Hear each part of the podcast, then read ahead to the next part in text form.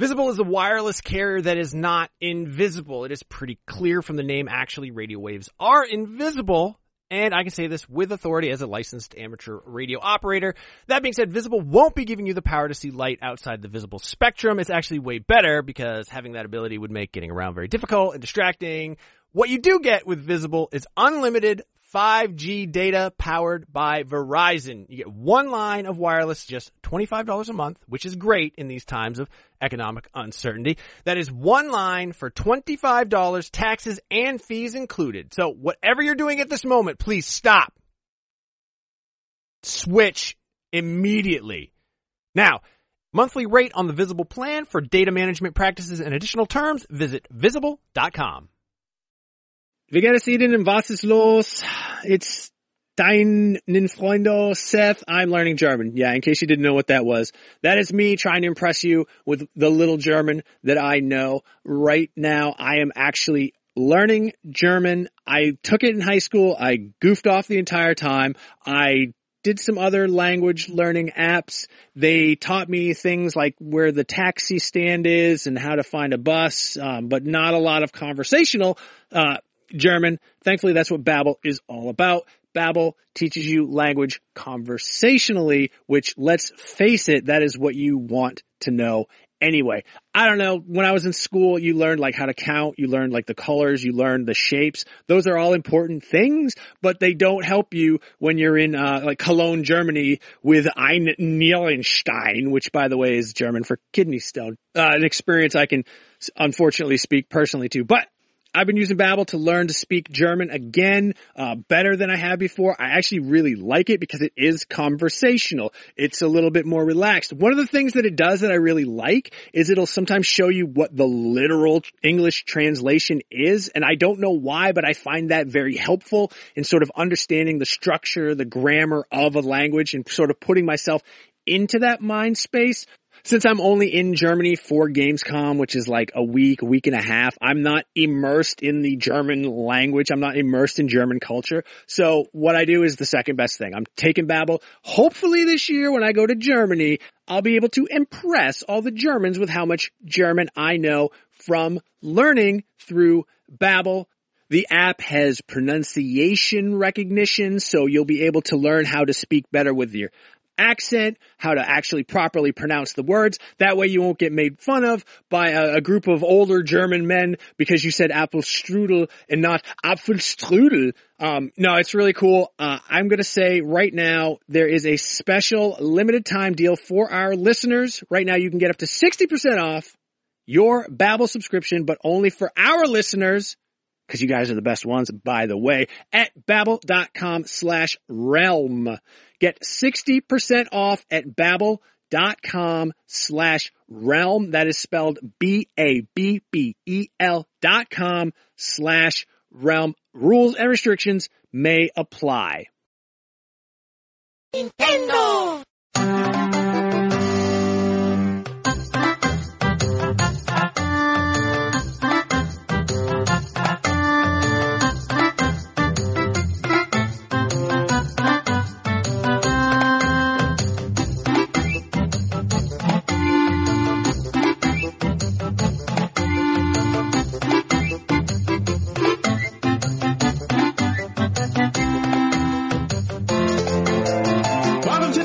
Voice Chat for the week of, what week is it? I don't even know. June 29th, 2016. I'm still in a post E3 time warp, and this is your favorite Nintendo podcast on IGN. My name is Jose Otero. I'm joined once again by Brian Altano. What's up? By Peer Schneider. Hello. And a couple of quick plugs for you. First of all, don't forget, uh, NVC has a YouTube channel. You can find us by searching youtube.com slash Nintendo Voice Chat. Just do that. You'll find us really quickly. Uh, surprise, we have a live show coming up on July 7th. We're very sorry for the, uh,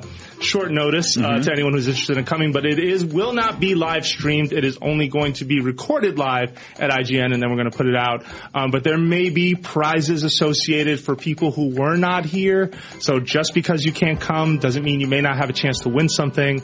I'll expand on that next week when we have one Mm-hmm. more week to go. So it's basically it's a meet and greet right in our offices here at Mhm. IGN. 6:30 to 9 o'clock, July seventh, July 7th. six thirty in the evening. There is a link on the website. You got to sign up for it because there, there's limited space, right? Eventbrite.com, it's yeah. free. We'll have it Um, in the notes for this episode as well. and you can say hi to us, and we'll do a live episode for you, and you can ask questions It's and here. all that. It's here in San Francisco. So if you live in California or within driving distance of anything, take the afternoon off. Come see your friends at NVC. Come hang out with us. Win prizes. Eat food. I think is there is there food? Yeah, yeah, you get free food, and uh, there's no excuse. Yeah, and you get to say hi to us. And if you're not Exactly. old enough, bring your parents. Yeah. We'll bore Please them bring your parents. With random NVC, Nintendo your stuff. parents help you set it up. Whoa. just like your first Nintendo. Um, more importantly, uh, sorry for the last minute notice. Sometimes these things happen. We've been wanting to get better at this, and this is actually the third time that we haven't. So I just want to throw a sincere apology out to you. We want to get better. Please understand. like a flash mob, kind of Um, like a yeah, but we are very like that, yeah. appreciative to those who have shown up because the other three times we've done this, there has there has been a very passionate uh, community that has shown up, and we're thankful for that. And we don't want to act like at the same time, folks who live further away, we don't want you here. Obviously, we do. We will get better, I promise. Um, so let's move forward. We have a big show for you this week. Um, I'm not kidding around. So first, we're going to go through some quick preview impressions because we should get them out of the way. Then we're going to kick over to post E3 and Nintendo impressions, talk a little bit about our experiences with Zelda, which we didn't really get to talk about on the Trinan episode because everything was still so fresh. And I feel like after E3, we all kind of spent a lot of time thinking about this game. I know I did, uh, and just Nintendo in general, where they are in the marketplace. And then lastly, uh, we're going to switch over to news. But then after that, we have a break, and we're going to come back with Pokemon Go impressions because the field test has ended, but IGN was able to get in, and so I'll be joined hopefully by Kallie Plagge, Miranda Sanchez, and I hope he can make it. Andrew Goldfarb, who had to go somewhere but is willing to come back to record that. All right, let's go through the preview lightning round. Uh, real quick thing to point out. We will be going more in depth on this next game next week, but Tokyo Mirage Sessions, the review is finally up on IGN. We apologize for the wait. Full disclosure, we had a freelancer, uh, basically assign this review before E3 and the week the assignment was due, this person bailed out. It was very unfortunate. Also very messed up, honestly, because someone else had to pick up the pieces and try and get that thing done and out the door. Mm-hmm. So that's why you had to wait. yeah, and if you want to break into the games industry, Don't, Don't do that. yeah, please don't do that. um, yeah, this was really uh, unfortunate, and yeah, uh, as a result, we'll probably will not be working with this person again. Um, and it sometimes happens. I mean, you've been here long enough; you've seen this before. Look, there are all sorts of reasons for why somebody can't get an assignment done, and they're good reasons too. Mm-hmm. Yeah, Um, sure. Yeah. But I don't know if this was a good one. I was not a good reason, in my opinion, but I'm not going to do that on here. So instead, I can tell you that I, yeah, oh, I'm salty. Uh, Tokyo Mirage Sessions. What I can tell you is I played the first hour and I have come around on the game itself. Um, big, big surprise. The the Otero flop has happened. um, Called it. Yeah, you did not call Jack. I totally Uh, called it. so you didn't like it at first. I was concerned because I didn't have a great picture of what it was. If you remember, leading into uh, the Nintendo Directs that showed it, and even E3 last year, it was this game that featured a lot of, in my opinion, mediocre J-pop. Um, and then as the pictures become clearer, Nintendo has done a better job, first of all, of showing what, what the combat and, and game is through trailers. But then sitting down to play it, I'm going to say up front, like I'm not into the idol Japanese recording industry diva subculture thing that is part of this game. I respect folks who like that. I like the battle segments themselves. I think the sessions are brilliant. So and in- I hear that they expand on that idea throughout the game in ways that interest me. I know in the first hour, I think they do a good job of getting me started. Like every Persona slash Shin Megami Tensei, it takes a little bit to get started. So in a, in a, in a tweet, what is this game? Because I still Um, don't really know. In a tweet, this is, I mean, it's a JRPG focused on, on, on, yeah, on life in Japan that Okay. has Fire Emblem and Shin Megami Tensei elements. Got it. Okay. On the I'm- cover, it looks more Persona than I think hmm. SMT ever has. It's, you, it's you extremely just did a better job of explaining that game to me than anyone has in the months of me knowing about this game. It's like when you because all the trailers only focused on like The the, early Japanese ones, on side. the Japanese songs Yeah. and the music and everything, and so it looked more like a it looked more like a dance game. Right, you know, that's like- exactly what I thought it was. Yeah. But but when you play the game, you're exploring, you're battling, you're you So- know you've got characters interacting. Yeah, they and do some clever things with the touchscreen, which I like on the on the gamepad. Uh, you you basically your character will get text messages, and they will unfold only on the gamepad, and you'll tap to kind of see what the next response is. And I and I like that uh, feature just because you, they're optional. You don't have to go through it. Doesn't take up space on the screen. It's something that you can do while doing something else. Um, in terms of the first hour. Uh, it takes a little bit to get going, but basically a, a, sort of idle competition goes awry, uh, and some monsters come out and start possessing people, and folks start disappearing. It's very mysterious. But then uh, they teach you the intricacies of the battle system, which Andrew Goldfarb did a good job of explaining when he previewed it. I want to say a month ago. Um, so the way battles play out are sessions, and basically the way enemies sort of react to weaknesses, you can also build up these combination attacks called sessions. So let's say, for example, I have a, a physical based attack that you, over time, because I leveled you as a character, your character has an immediate response to that attack. So it's like a chain. So if I attack towards an enemy that is weak towards this physical attack, because I did that, your character will auto attack on the next turn and immediately hit that guy as well. Oh, so we basically interesting. get double the damage for planning. That affects um, elemental attacks, that affects physical attacks, and it's a really clever way of you kind of planning out how a battle will play. Because Shin Megami Tensei is also at least in my experience, that game is ruthless. Like, there are weakness attacks that will obliterate an enemy and vice versa. If your character is weak towards lightning, the enemy will come at you with like lightning attacks and Right. just rip you. Um, Now, this is a Wii U exclusive game, right? It is, and it yeah. does some like pretty interesting stuff with the touchscreen or with the with the second screen. Yeah, I, like I said, the text message stuff was was at least the first hour what I liked the most about it. I Yeah. mean, otherwise it's it's sort of your your map. I love um just the aesthetic and the art. I think the art they actually did a fantastic job. Um, I really like, uh, for example, when you bring up the menu screen. Every member of, so they show sort of a field and they show the main character. He's like laying down on the grass looking up at the camera. It's a little creepy, but he's looking sort of at you through the TV. As you get more party members, more people are laying on the grass with them, just like, you know, like posing. And so this whole area just fills up over the course of the game, and it's an it's a neat way to show off progression of, Yeah. of your party as they're growing and as people are changing. Uh, talking to Andrew, it doesn't have the social link stuff that Persona has, but that's a very Persona idea. You know, sort of maintaining a social calendar, who you hang out with affects certain stat attributes and things like that. Um, but I got through the first boss. I thought it was very cool. Um, I had a party of like three or four characters, um, and I was just ready for the next step. Again, my my only reservation and the and the thing that holds me back is just I'm just not. I like I love Japanese culture and I love Japanese games. Yeah. but the idol stuff just doesn't really do much for me. Well, it, it sounds like you're really into a lot of the systems, but the aesthetic is just something that. yeah, it's like, contemporary and it's fun and it has a lot of fun with those ideas, and I would not besmirch it for that. It's pretty But- funny. I was, you know, we were talking about the the TV show Westworld uh, earlier, which is coming to HBO later this uh, this year, and like there are there are definitely these genres, and like the Dark Tower too, right? Like they're Yeah. making the Dark Tower movies, and the studios are really worried about the Western theme in entertainment right now because it turns people off, right? So Yeah. they're pushing the sci-fi angle for those shows Yeah. more, and they're doing contemporary. They're starting the Dark Tower in the middle of the story, so you see New York. And like, I think it's really interesting because this game could have benefited from a little bit of a different promotion. Because I think once people play it, they'll like it, even Yeah, if they're not yeah. into like pop, uh, into Japanese pop culture, pop, J-pop, yeah, and idols, idols and stuff. Because there's a strong game there, Yeah, and yeah. and that's I I, w- And I was worried that that's how it would be. Yeah, and it's a theme Yeah. through the whole thing. Like there is a character in the party who that is her dream to become a diva. She has a sister who is, an, uh, excuse me, an idol. Uh, she has a sister who was one. Uh, it starts off with a competition where they're trying Mm-hmm. to discover the next idol, the next talent.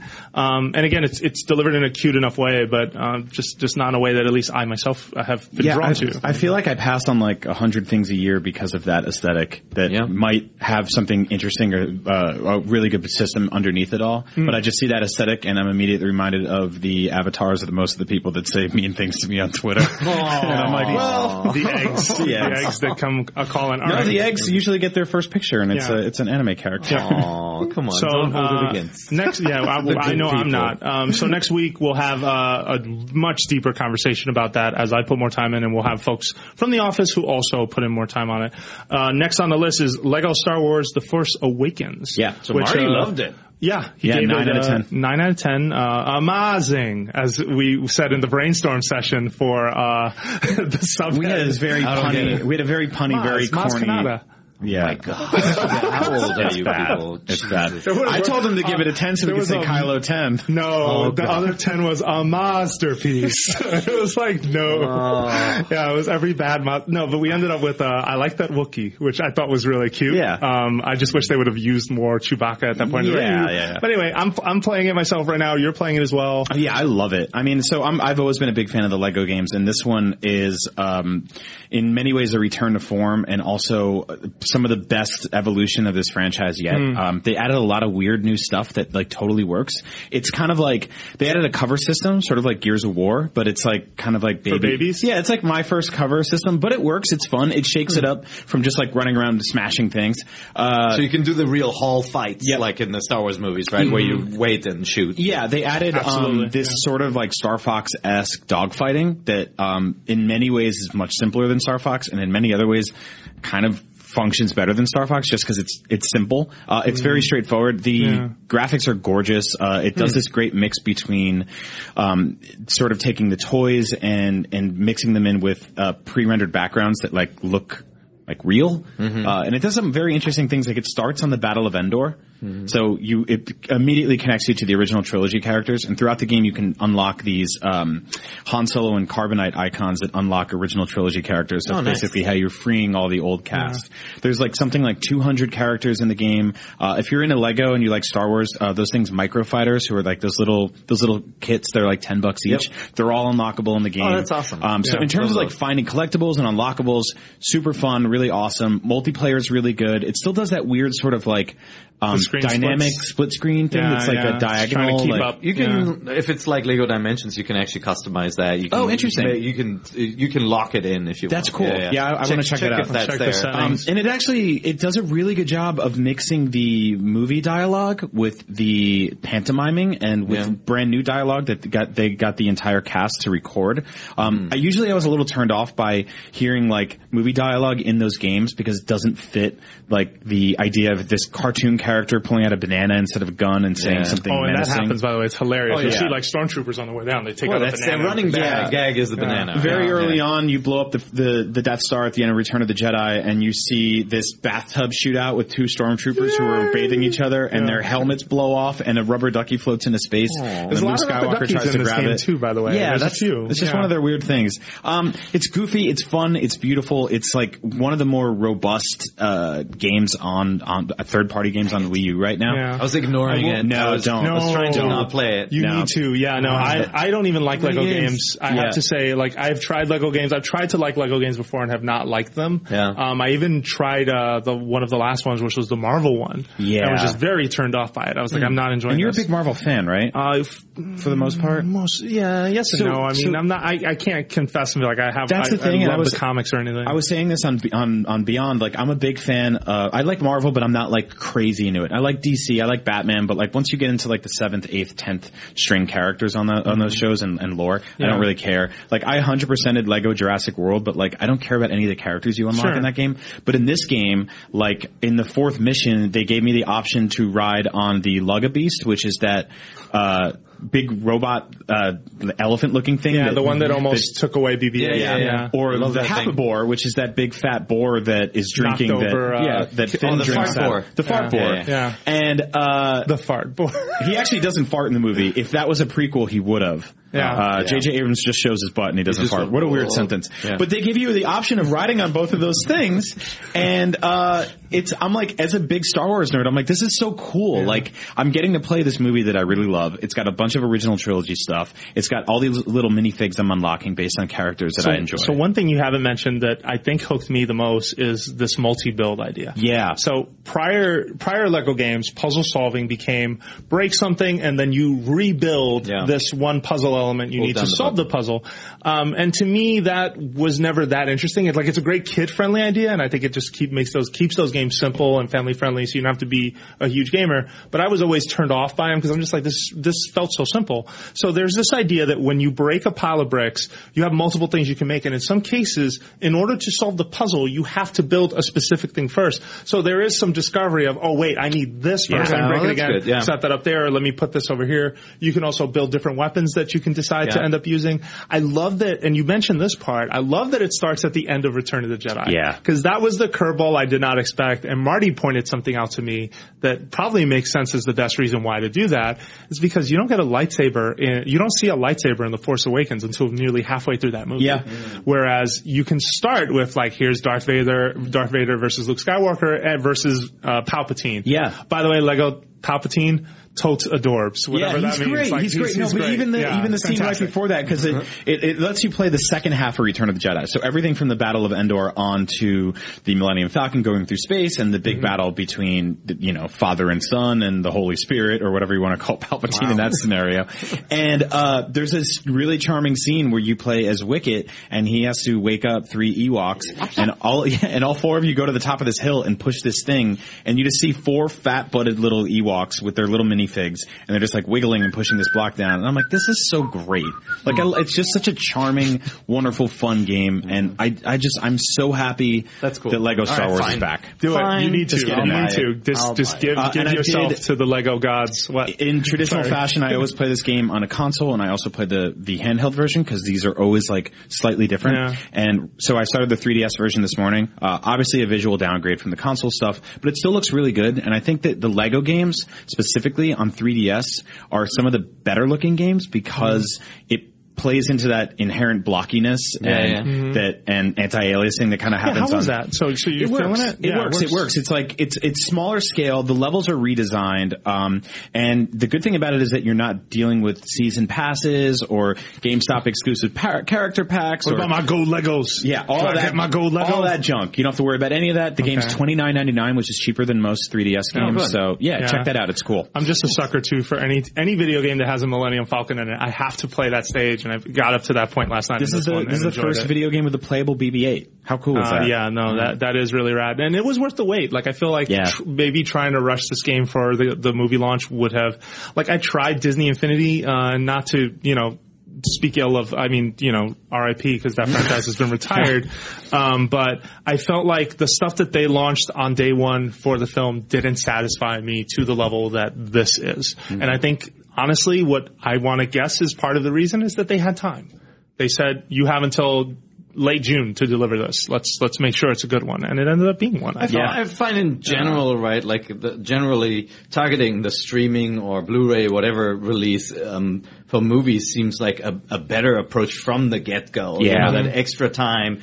If it if the movie's a hit, you know, people will come out for the game then still. Yeah. Well, like I you- always in the past, we we got so many movie licensed games. Yeah, and they were released. day and Remember the with Phantom movies, Menace and they PS1 game, bad. like They PS1 game? It was awful. it was so bad. One of the mm-hmm. greatest. First of all, if you want to play a Star Wars video game that was rushed to meet The Force Awakens in theaters, Star Wars Battlefront exists, and mm-hmm. as you can see, that turned out kind of thin for a lot of mm-hmm, people. Mm-hmm, but mm-hmm. also, GoldenEye is one of the greatest movie-based video games of all time, and it came out two years after the the VHS release. Two years. I, never didn't thought- even know there was a movie when that game came out. I was like, "What was that?" I never thought we'd talk about VHS on this show. For kids at home, VHS, uh, Google it. You will be shocked. What does it stand for? I don't even know. VHS video. What did- hyper- We don't even know. We don't even know. What the heck is VHS? Good question. Wow. I don't know either. Vehicular system. Video hi-fi system or something. Really? Yeah, something It's like been that. so You know, we have phones. You guys can Anyway, check this movies used to come on large rectangular blocks, yeah, like bigger cassettes than what your parents used to put in their radios. But and let's you had to forward. rewind them. yep, yep. All right, so let's uh, to, just to wrap up uh, games where pl- we've played or have been playing. Mighty no- oh wait, Video home system. I knew it. I knew that was it. good. All right, Okay, nice so uh, that was my guess. Keep going. Mighty Number Nine. Yeah. Uh, notice it all came down again. I was excited for a second. there. Mighty Number Nine came out, and unfortunately, it is not the reimagining or rebirth of Mega Man Yeah. we were hoping for. Uh, it's, it, this has been a real sad story for me because I was at the PAX where this was announced. I was one of the people uh, in like the first row on the right. I think Mitch was with us. That means then. nobody else could see anything. Yeah, that's right. Everyone behind me was like, row. "I hate you."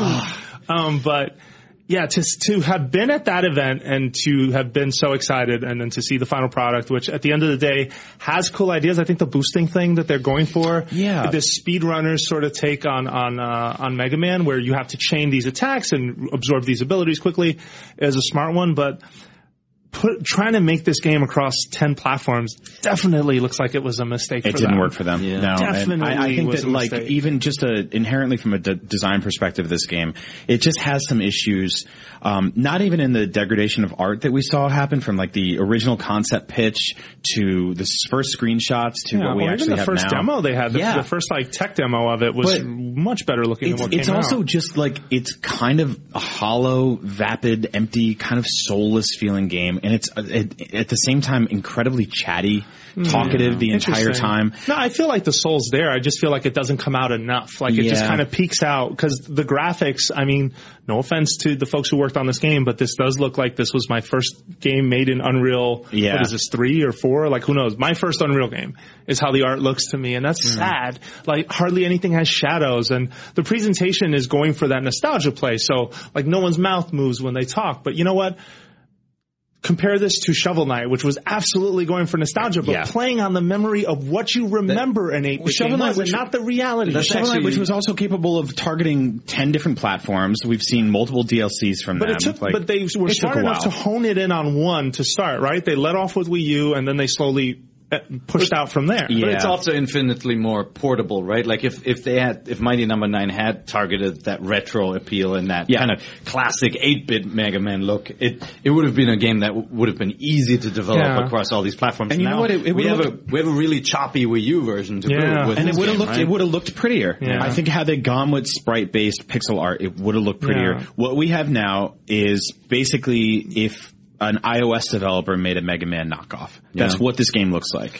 Which is, you know, I had high hopes for Kickstarter and, and Indiegogo for these platforms, um, kind of being the avenue Revivals. to bring back, Revivals. bring back these classic franchises that just weren't viable anymore, right? Like Castlevania is the other one. It's like, it's, it's so mind-boggling Yeah. that we didn't get more games like the classic DS Castlevania games, right? Like, Yeah. I'm saying classic, obviously the, the classic, classic ones were even more classic. But, But- like that, it felt like that series had so much more to tell and to do, and so now we're getting a reboot. What is it called? Is it Bloodlines? Bloodstained. No, Bloodstained, it, yeah. was, it was Bloodstained, but I do Yeah. want to point out the DS era saw plenty of Castlevanias. Yeah, like, there no, was, but there that's was what I'm DS, saying, there was Portrait of Ruin, there was Order of Ecclesia. Like they had a ton of flavors of it, but I think they started to see that it just wasn't bringing in like bigger sales. I would imagine, which is why that eventually stopped. Well, they, I think all of those games were profitable because they they did not cost that much to develop and sold decently. But I You think that say, wasn't yeah. enough, right? Like as a game company, you have overhead expenses and you need to focus on you want to focus on the big hits. And, do. And so, I you know that should have been. It, there should have been an investment in a bigger hit, not at the expense of something that is working and that is beloved, right? Yeah. And, the, and like that's what I'm saying. Like the DS era had all these stories, and Right. it felt like there was more to tell, and it went away. Well, I think the biggest the biggest realization that came out of this, which which was actually kind of harrowing, is that mm-hmm. like Keiji Inafune is a businessman. I don't think he's really this like at least nowadays he's not this esteemed game designer that people thought he was. There was even that quote from him a few years ago being like, "I didn't invent Mega Man. I am not the creator of Mega Man." I think that's him being humble, though. I would not, in, I would not interpret that as more of the businessman side of him. Like, I think to him, and think about how many delays this game had for a second, right? I think to that team, they wanted this thing to be the best thing they can make it, but I think from the outset, they needed to maybe rein that in. That's, that's the story to me as an outsider, not someone who has like intimate knowledge on what happened. I think stretching the resources as thin as they did, invor- involving poor teams and opening up all these different platforms Mm-hmm. they wanted to put this thing on from the outset was a mistake. And yeah, then probably. Then for for him, I feel like yeah, I think there is a level of quality he does want to deliver to his fans, but I think that ultimately this product doesn't reflect that. Well, I, I do not respect his quote that he had on this game two weeks ago. That that was, uh, "It's this is better than nothing." Okay, so the- like, I- I, I, that so- is- that is that is unacceptable. So I got news for you though. So that was partially a misinterpretation. That was that was a mistranslation by the interpreter Goodness. who was handling that uh, because we have friends in Japan and, and these folks are on Twitter and I even retweeted some of these. People listening to what Inafune said in response to the question in Japanese said he did not say that. He Okay. said he he sort of humbly said this was the game. I, I, I unfortunately we ended up on. I don't think he used the word unfortunately, but it was still a much more humbler version of that versus Right. Yeah. you know it's better than nothing. Uh, that unfortunately became the story Sure. because that's Well, what that's was to interpreted. But it, yeah, but also, I mean, like you you talked about Inafune, but it's also about the team, right? Like Mm-hmm. we talked at length about how much we love Metroid Prime, and Metroid Prime. That team was comprised of people who worked, you know, at id, at Iguana, at all these different companies, Mm-hmm. and they all came together and they made something really special. And I don't know if you can, even with the lead designer of Metroid Prime, recreate that unless you have that kind of like the special touch from the art director and the level designer and the you know the musician and like everybody who came together. And I feel like Mighty Number no. Nine is is a little bit off that too. It is. Like, Well, that it is is. not the Mega Man team. That's why I have Right? hopes for Yooka-Laylee because Well, I feel like were. Well, Sorry, but, they but did it's dig a some of very those. Yeah, different. they did. Like Yeah. every single person Sorry. in a No, no. team can matter. Yeah. You know? Well, I think I it's, it's got to be it's got to be that that you know X Men, Avengers, A Team, like bringing Mm-hmm. like going over here and getting this guy, getting this guy, getting this girl, getting everyone together. And I feel like Yooka-Laylee is getting that a little bit better. They got the right music musicians for it. They got the right programmers, the right artists. Again, we could get burned, but I have a slightly higher hopes for that one. Mm-hmm. Um, And, and Bloodstained looked really good. Yes. by Yeah, it was So, like, E3, looked Yeah. fantastic. The point we'll I was trying to make is like, I hope this is not discouraging people from trying to resurrect classic franchise. No. Shenmue, the word is out. Probably in 10 years we'll be saying, hey, excited, Shenmue's coming back.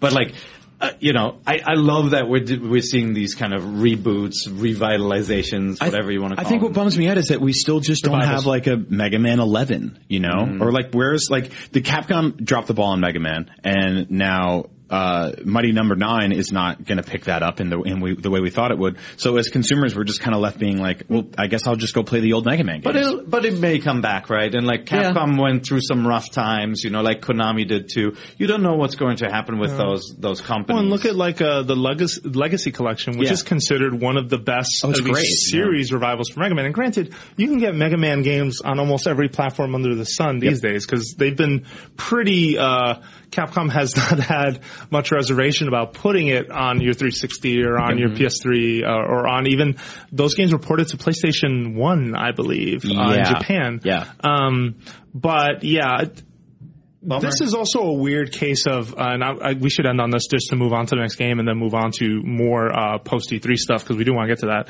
Um, I will say that this entire situation is sad to me, spe- spe- specifically with Capcom and Mega Man, because it almost runs into the same rut of Konami and Kojima, quite frankly, where a key person left the company or departed, and we want nothing to do with their project or their or their or this thing that they were working on. Now, Right. frankly, in Konami's case, we don't know if that's entirely the case. It Seems like because Meg, uh, excuse me, Metal Gear Solid Five did so well, Mm-hmm. they would be foolish to not try to continue to make Metal Gear games. Absolutely. Yeah. Whereas when Keiji Inafune left.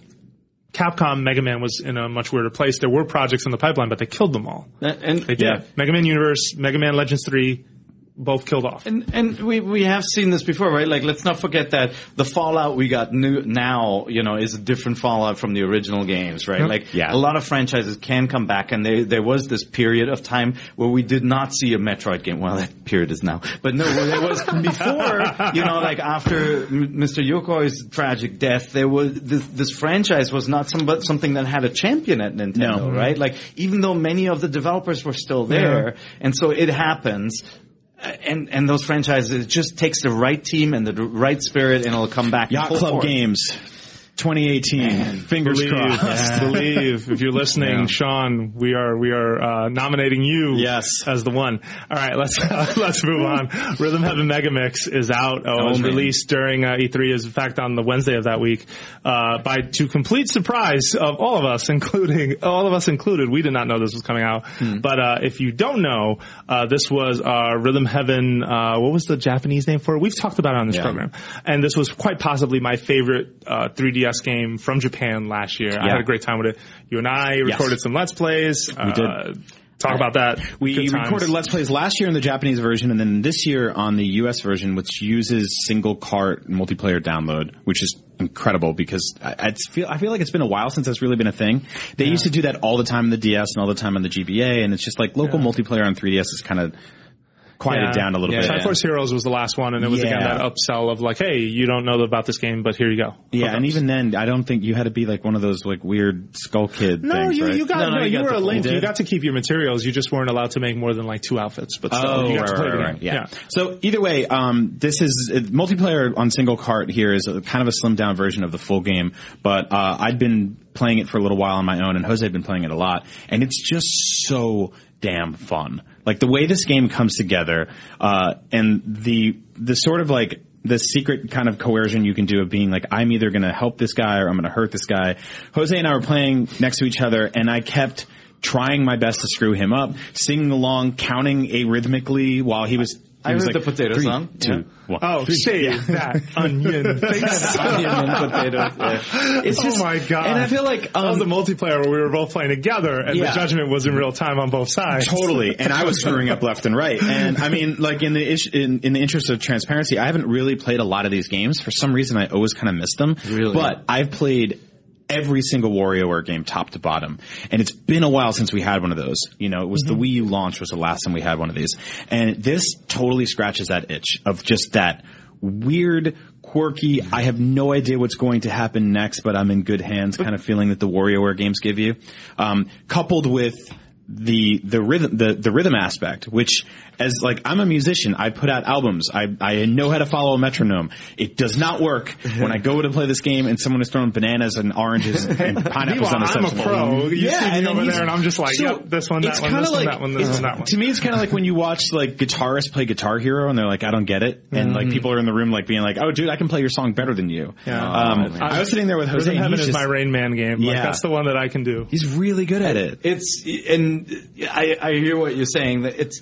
I just find this game is so charming. Like Yeah. every time you unlock a new challenge, it's really fast to get Mm-hmm. through them. Right? Like um, you get a new challenge, you have to smile. Yeah. With each one of them, like even if it's like something as simple as like filling the robots up, and it's just like it's Yeah. so playful and so fun, and like they make the rhythm like just very special, and then has these little little touches. Do You guys play the the one where um, the dog and the cat play um, Oh, play uh, tennis yeah, basically, like badminton the air, yeah. They're flying in airplanes. They play badminton, and on the very last Oh, beat, yeah. the dog flies off, flies off into the, the distance and catches the thing. right? Yeah.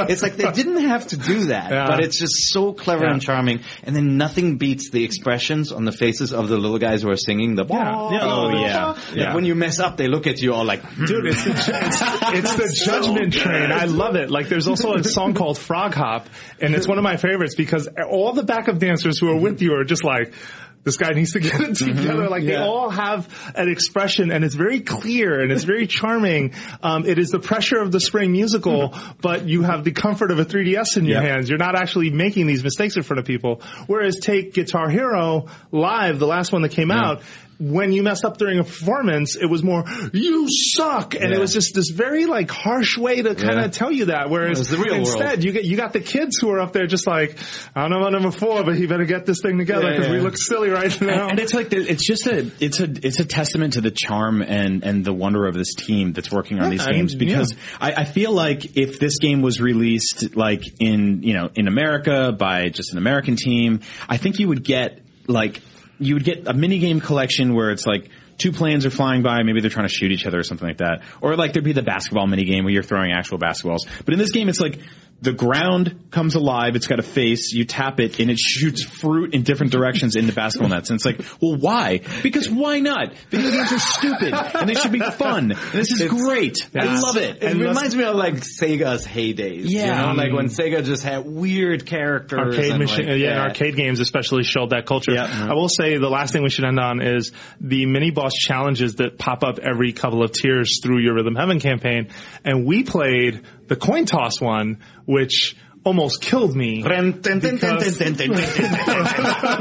because you counted off beat, and I was, just, or you had like a ba-ba-da-ba-da, like something Well, like you were that. counting, you were like one, two, three, and I was like one, two, three, four, five, six, seven, eight, nine, ten, eleven, twelve, thirteen, fourteen. and I caught it a few times, but oh, it was so much fun Because fun. if you go like, you know, three fourths time signature or four fourths, so it's like one, two, Yeah. three, four, or one, two, three, one, two, three, or one, two, one. And I keep, I just kept throwing him Yeah. off and he was like, stop it! And Yeah. still, Yeah. still nailing it, so. Yeah, for the for the most part, I, I had what to reach reach into the Jedi uh, tricks. Yeah, so Um, good. What's killing me inside though is we've run some videos on IGN for this game, and a lot of people on our site don't seem to care. So if you're listening to this, like head over to our YouTube channel. We have both Let's Plays there. Just check it out if you're even curious. This is just our pitch to you that Rhythm Heaven is is the goods. Like it's really really good. This think of this as a greatest hits album because that's what it is for the Rhythm Heaven series to me. Is there, Um, is there a demo for this game on the? there is a demo on the Okay. eShop Yeah, as well you should definitely check, check it out. out. Yeah, it's worth your time. Yeah. Trust us. I think you got to get your hands on this thing because this is like I said for years. I, I ignored this franchise. Jose like literally grabbed me and pulled me in a room one day and was just like, "Play this." Please just don't look at your phone. Don't don't look at your calendar. Play this Some game. sumo slap. Do some sumo slaps. Oh, yeah, and I got was you to play that I one, was I remember. sold within two minutes. Yeah. You know. All right, so let's move on. Uh, this is a quick lightning round. Then we're going to take a quick break, and then we come back with uh, post E3 thoughts on Zelda, etc. Monster Hunter Generations, I'm playing that. Very cool. Four different hunting styles. I'm mostly leaning towards this uh, uh, one that has the most sort of action slots attached to it. So these hunting styles change the way that you play. I don't know what that means. You'll live. So that you're able to either have ways to escape a giant monster that's trying to chase you down, or have ways to instantly evade so you have the safety of quickly popping a potion.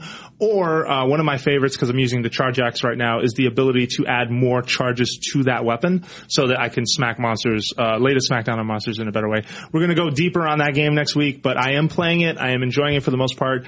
My only concern so far is that Monster Hunter 4 had uh, focused a lot more on the elevation game because that was the first game that you were like climbing and jumping off of things, and they made it very simple to kind of have this air combat idea. That this was the first game where they really started leaning into that, and this one feels surprisingly uh, right on the ground. Like there isn't a ton of opportunities to jump off of these ledges and like elbow drop a, a, a- monster hunter from or a monster from the top rope the way you could in Monster Hunter 4. So just throwing that out there. We'll go deeper next week, um, but I'm enjoying it for the most part.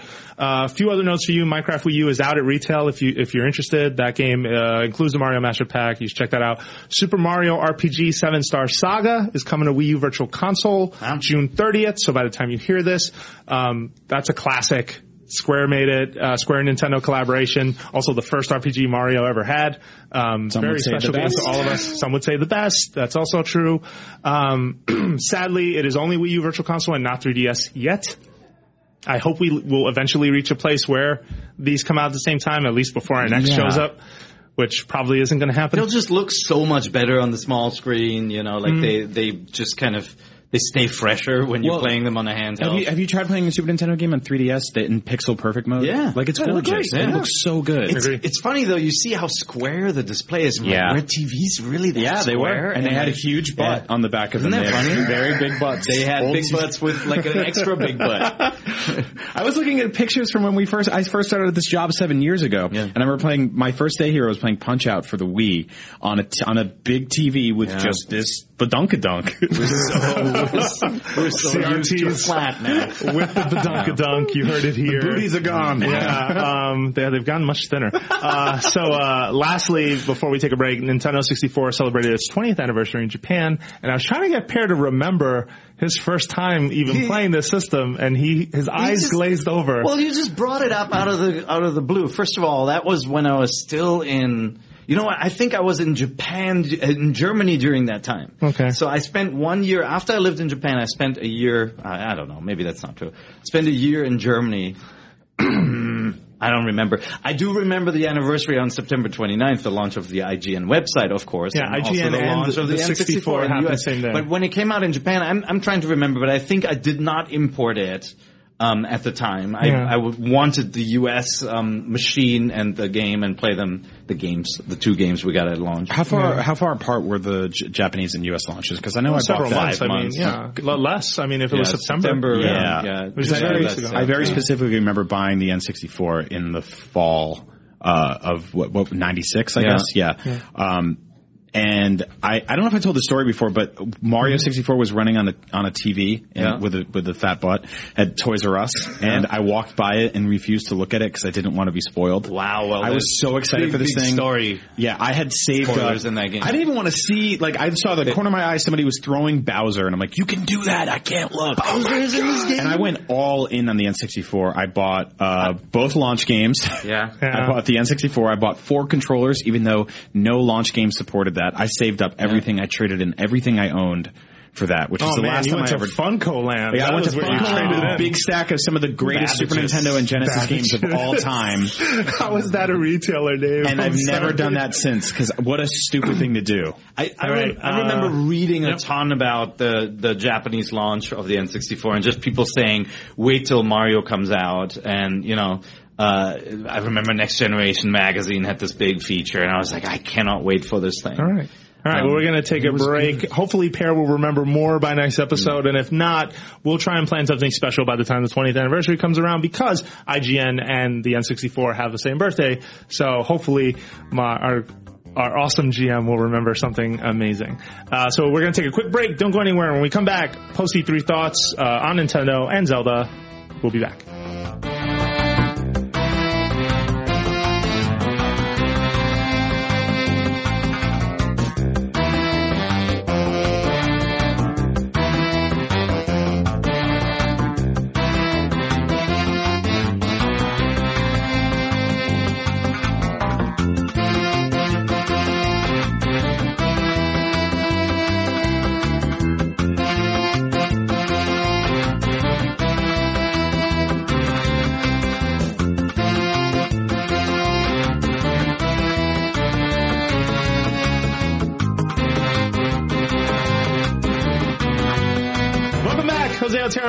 With Brian Altano and Peer Schneider. Hey. And quick plug for you. There's an awesome thing that you can buy that's related to IGN in some ways. And uh, Yeah, well, we're trying something new. We partnered with NerdBlock. They're basically, you know, they're a company in Canada that creates like special collectibles boxes like Loot Crate, only that it's not a subscription. You buy like one box and it's a mystery what's in it. So we partner with them and we, we looked through catalogs of everything that was available and like basically curated this box with them.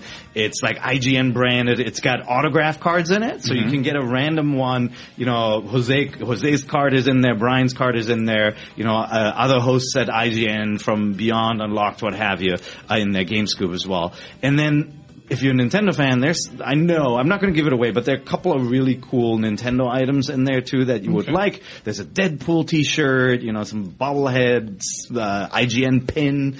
Um, so Were those the IGN pins one. from E E3? No, it's a different one. It's actually a lapel pin. We Oh, don't. really? We don't even have one yet. Why don't it's I have a one of metal those? one. You gotta buy a box, and you can get the box. Just go to just go to nerdblock.com, nerdblock.com slash IGN, Yep. and the box is right there. When Right. they're sold out, they're gone. We're not making another one. So Yeah. Get go- that. Get on go, that. Go get the thing. get it. Uh, support us and support Nerdblock. All right. Uh, next up, we played Zelda at E3. Oh we my God. have. Uh, we got to talk a little bit about it with Bill Trinen. If you haven't heard, heard that episode, you should. was such a Post E3, all I can tell you is that I spent all of my E3 recovery time looking up footage of Zelda. So I had this real like post E3 kind of depression because I wanted to play it.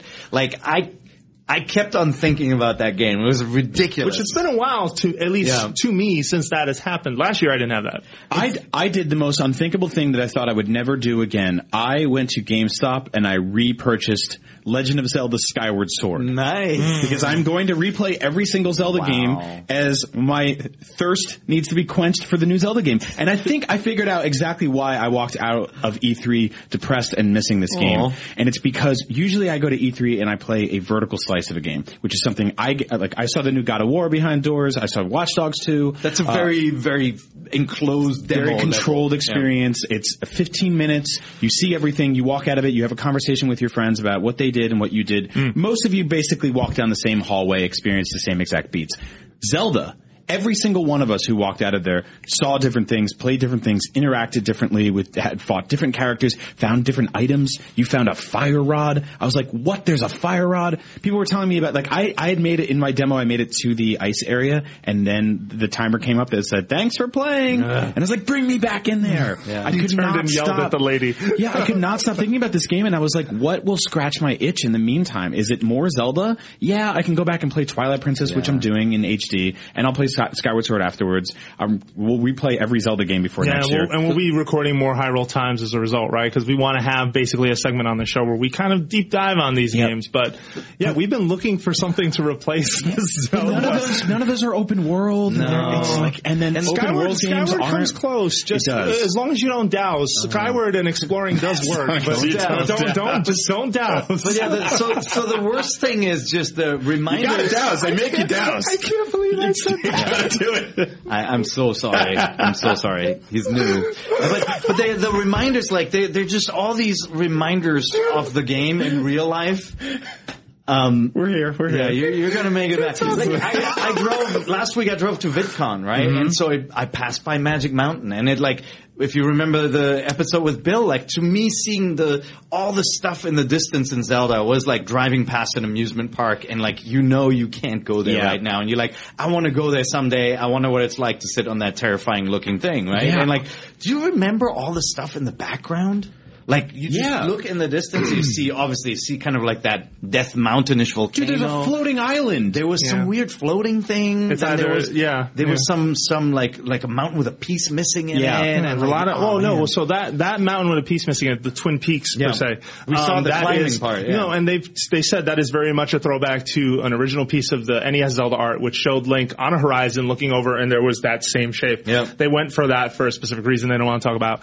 Um, a lot of it seems to hint at some sort of a timeline convergence because you have something like the Temple of Time, and Link has been asleep for hundred years, but at the same time you have Koroks and you have uh, like the the the uh, shrine to the goddess sitting inside the Temple of Time. That wasn't there before. Plus the old Um, man who's very evocative of the first Zelda, Yeah. or possibly the art style in Wind Waker. Yeah, Maybe the he's king the from king. there. There's also Yeah. uh, rock salt you can find, which has people wondering: is this the remains of like the, the sea ocean? has- yeah, the- Yeah. the- basically the ocean lowered and we're back.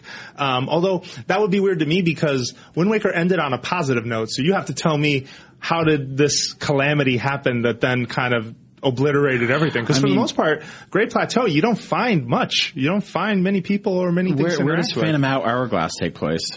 on That's that, the other on, the, thing on the plate of spaghetti that is all the Zelda timeline. I, I think it'll break your brain if you try to put it together. No, together. you but, can't. but I do feel like there will be consistency with a game. Like it's just the setup is just so different. It's no longer, hey, this boy grows up in this village and they find out that he may have this like special power through reincarnation, Yep. blah blah blah. This game starts with dude gets re- resurrected. in Yeah. weird chamber. Yeah. You know, like which means bad things may have happened. yeah, something Yeah. happened, and like remember, Ganon gets sealed, and somebody releases him. Who released Link? Like, what's going on? I don't know. Why was he asleep? Well, and you hear the, the female Dead, voice, which whatever. you Yeah. assume is Zelda, right? Yeah. Link. We don't know. I think your what- what's eyes. the most intriguing about like? Open your eyes. Open your eyes. Sorry. What's most intriguing about this game is how familiar so much of it feels in a mm-hmm. sort of classic Legend of Zelda feeling, like from the art style to just being Link again, but also how completely new and different it is. Like actually controlling it is, and for the first time in Zelda history, took me a minute to really understand. Did I you mean, throw? Yeah, you throw your sword. I was right? throwing Like my sword. I was Yeah. jumping the wrong way. I was like, you know, just climbing things incorrectly. Like Well, yeah, just moving around. All is, the buttons changed. Everything's yeah, changed. Yeah, Yeah, that's jumping, the- if you- was one part of it too. No, If you're watching videos, you know, like uh, I, it took me uh, about a minute and a half to get get into it, but it's like even accomplished players will do the wrong things. Like you're like, I know how to lock on, but you know, like suddenly you're you're throwing your sword, or you're you're you don't realize that doing the backflip and doing like the sword, like lurching forward with a sword, is now using a jump button. Yeah. and it, you know, it it takes just a little time, and then it feels very liberating. Feels really cool. Yeah. So I, I don't want to. Uh, I want Brian to finish his thought on anything because I know he has somewhere he has to go. Yeah, I'm hopping over to GameScoop next. This is Yeah. like when when people jump from show to show. scooped. I'm- You've been scooped from Um, us. so I, I I cannot stop thinking about this game, and I think it's because of how interesting and new the combat felt. Traversal is like is is its own thing, and we'll get there when we get there because I don't. They showed they they showed us one percent of this game at E3, which is so exciting and terrifying and awesome. uh, but combat is something that I found so new and so interesting because there you are never you're never married to your to your item anymore. Like it wasn't like I got my sword, my sword lasts forever, I'm good. I was using uh, clubs and spears and things that would break. And then I would be in a combat scenario where I'm like, I don't know how to take this guy down. And I'd find an acorn and all of a sudden start slingshotting and stuff like that. And do you, did you realize what's really different about this game? Um, I just kind of felt like feeling wise, like you walk up on, you walk out of kind of a, a the woods into a clearing and you see a bunch of guys hanging out around a campfire, right? Yeah. Like bokoblins and there's like wildlife running around and they may even chase it. You didn't have that in a Zelda game before. No. Like usually you were inside a building and the, there are artificial rooms that intersect and you can see the monsters walking around or the bats flying around or they're usually hanging from a ceiling, but it was, it was much more it, it, it didn't feel like you were you were coming upon a living world the same No. way, right? Like, and even in a lot of games, the enemies would fade in. Like, think of Majora's Mask, where you can roll around as the Goron in the landscape. Yeah. like the enemies would fade in last minute. But here, you can see stuff far away, and like, oh, I'm gonna snipe this guy, or I'm gonna sneak up, or I'm gonna throw a bomb. Like, it really feels much more deliberate. I've been describing this game as a as a much more populated Shadow of the Colossus rather than what people are seeing it as, which is a much emptier Skyrim. I don't I don't think that's fair to call Yeah. this to put this on the same page as Skyrim. It's not what they're going for. They are It's like also and- way more polished. I mean, if you want to play that Yeah, game, for right? sure. Like, let's not even For sure. And we And played one percent of it. Well, it's also like Skyrim. It's it's it's got that kind of like '90s PC jank that people really love. Of just like I can pick up everything. Here's And my that's weight. not bad. It's not. Yeah. It's not bad, but like it's not what I'm looking for in a game like this. I picked up Um, a spoon. And we talked to Bill. we talked to Bill Trinen about this. Yeah, I, that that that annoyed me. I, like, I do that in The Witcher too. I'm like, ah, I picked up the plate. like, why am I here? Yeah, Why am I no, yeah. When you when you then accidentally you have to go through menus. we Yeah, talked Brian. to Bill about this, and I said, like, are you guys like kind of are they are, are the is the team inherent, you know, just intrinsically going for a more desolate, lonely feel? And the answer is yes, they are. And I think that means that when stuff does happen, it has so much more significance. Like this, don't think about it like when you play GTA and you get in a car and there's a thousand people on the Right. road. Think about it as you are alone in this field, and that desolation and that loneliness. Um, Well, it's way more poetic. Yeah, just like in is. Shadow of the Colossus. there is something that it inherently suggests of the world and the space that you're occupying. Yeah. Occupying. There's a history to everything that you almost feel someone is on the verge of telling you about, but they don't really ever and, get to. and that doesn't mean it's going to be empty or vapid or boring. I think a lot of people are like, well, there's nothing to do. And Oh, like, my no, favorite are tons some of folks who are do. overemphasizing. Well, why can't I, why couldn't I invert the y-axis? Nintendo really needs to learn that the demo experience should have options. They did Yeah, this to us with. Splatoon. They've done this to us with other games. Yeah. I feel it was a fault on their part to not have that in the build. But folks even complaining about that to me was just like, when was the last time you played a Nintendo game? I was like, because they do include those options. Sure. Yes, Nintendo gets bagged on for like not having communication support or for having sort of a weird approach to some of the things they do. But there are also some things like inverting the y-axis that just make sense and will be in the final game. Yeah. So Yeah. chillax. Yeah, no, there, and I, I, I want to make sure that, like, I felt the demo wasn't perfect technically, right? Like, when I played there was that demo, I was thinking, thank goodness this is getting a couple more months in the can. Yeah. Because there were frame rate issues. Mm-hmm. It did look sometimes like, by the way, I saw it on two different displays. On one it looked pretty nice. On one it looked much more calibrated pixelated. for, uh, yeah, the- like the- some either- LCDs were just horrendously Oh, so that set up. okay. Okay, thank know? you so much You for saying that too? It yeah, was because really pixely looking. Well, I didn't get that at all because I was uh, I I played it on two on two separate demos and Yeah. and the, the when I first came out of it, I felt really bad because I walked up to Jose and like this is and I told this story on Up at Noon when we saw the trailer that morning. I cried. Like I cried in the room in front of all my friends. I don't care. I'm an adult man. I don't don't call me what you want in the comments. I don't care.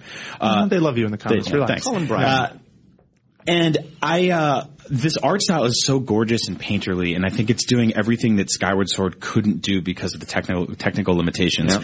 And then I, I went and played it, and I was like, "Ooh, this is jaggy and and off putting." And then two days later, I came back and tried it again, and I was like, "Oh, this actually looks mm-hmm. gorgeous." Like, so I don't, I don't know what that was. They, I think they had some demo kiosks that weren't set up really well. Yeah. Like there was, Yeah. I played in one downstairs in the booth that wasn't that good. I- and they, and, and I still think they have some work left to do. Like you come off Uncharted.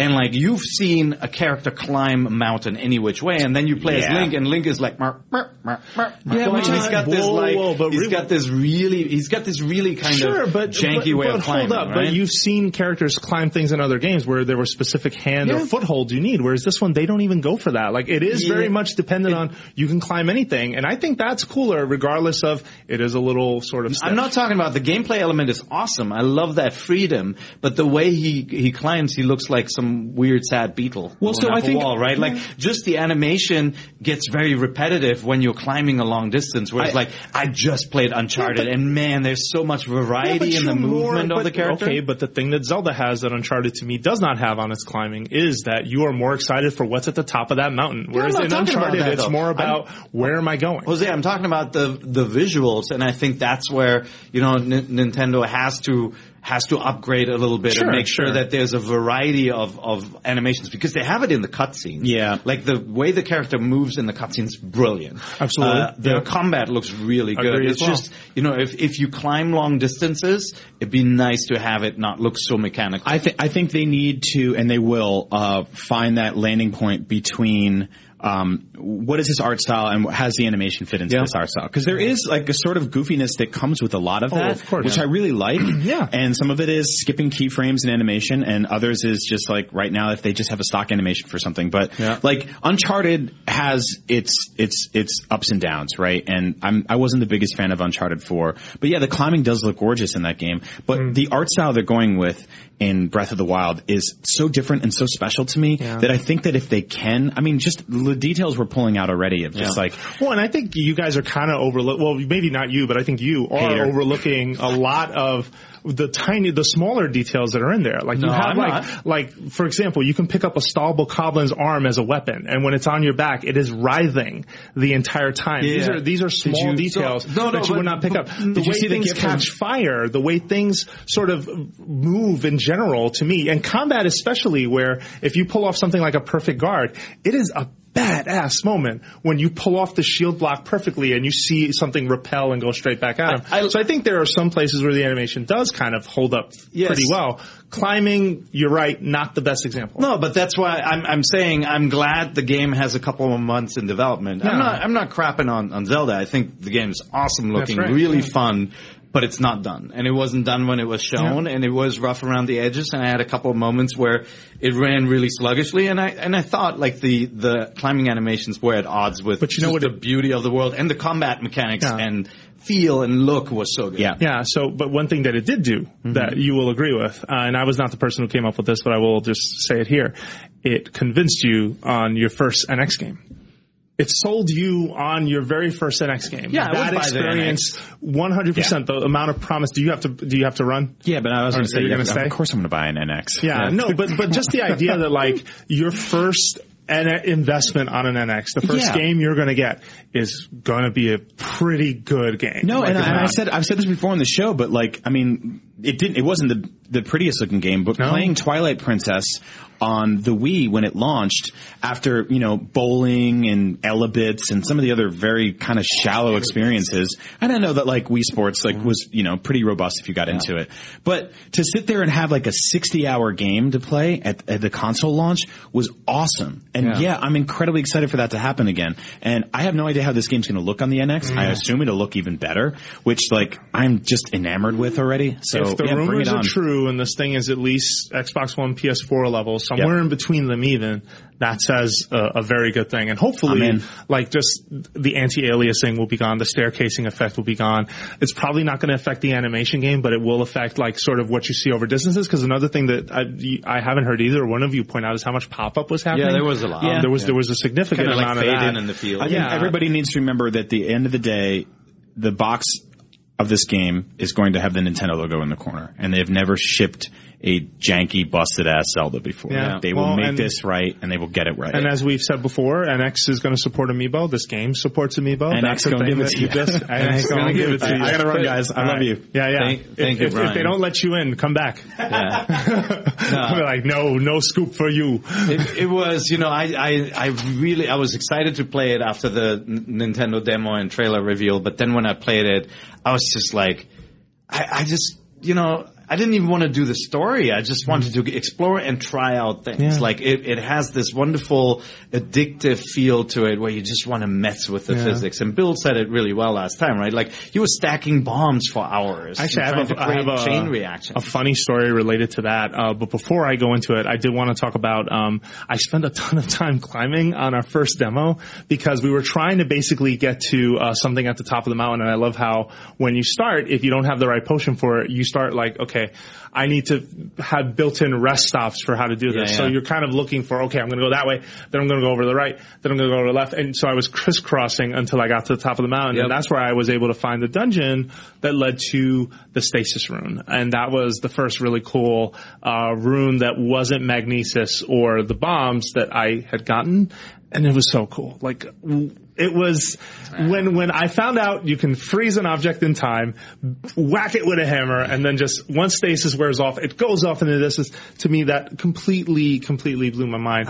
so then the other story talking about it, related to Bill. I play it. So after we recorded MVC, Bill took me downstairs to a kiosk because he wanted to try something he was hearing people were talking about on the show floor, and it was so the way Magnesis works in that game is that if you use Magnesis, um, which is you can pick up any metal object, basically it turns you into Magneto Yeah. in Hyrule. Um, And you can swing those objects Yeah. around liberally and whack But the way the game's stack them, programmed, yeah. if your phone, your phone is made of metal. Uh, if your phone was the object I wanted to pick up, the rule for Magnesis in the game is that you can't have physical contact with the, object. object you want to pick up that's metal. So I can pick this up with Magnesis as long as I'm not attached to it. And Yeah. moving it around was a little weird. You can definitely tell, uh, the physics thing is cool that they're going for, but it's also like, it's sort of bounces all over the place as a result, which is still kind of cool.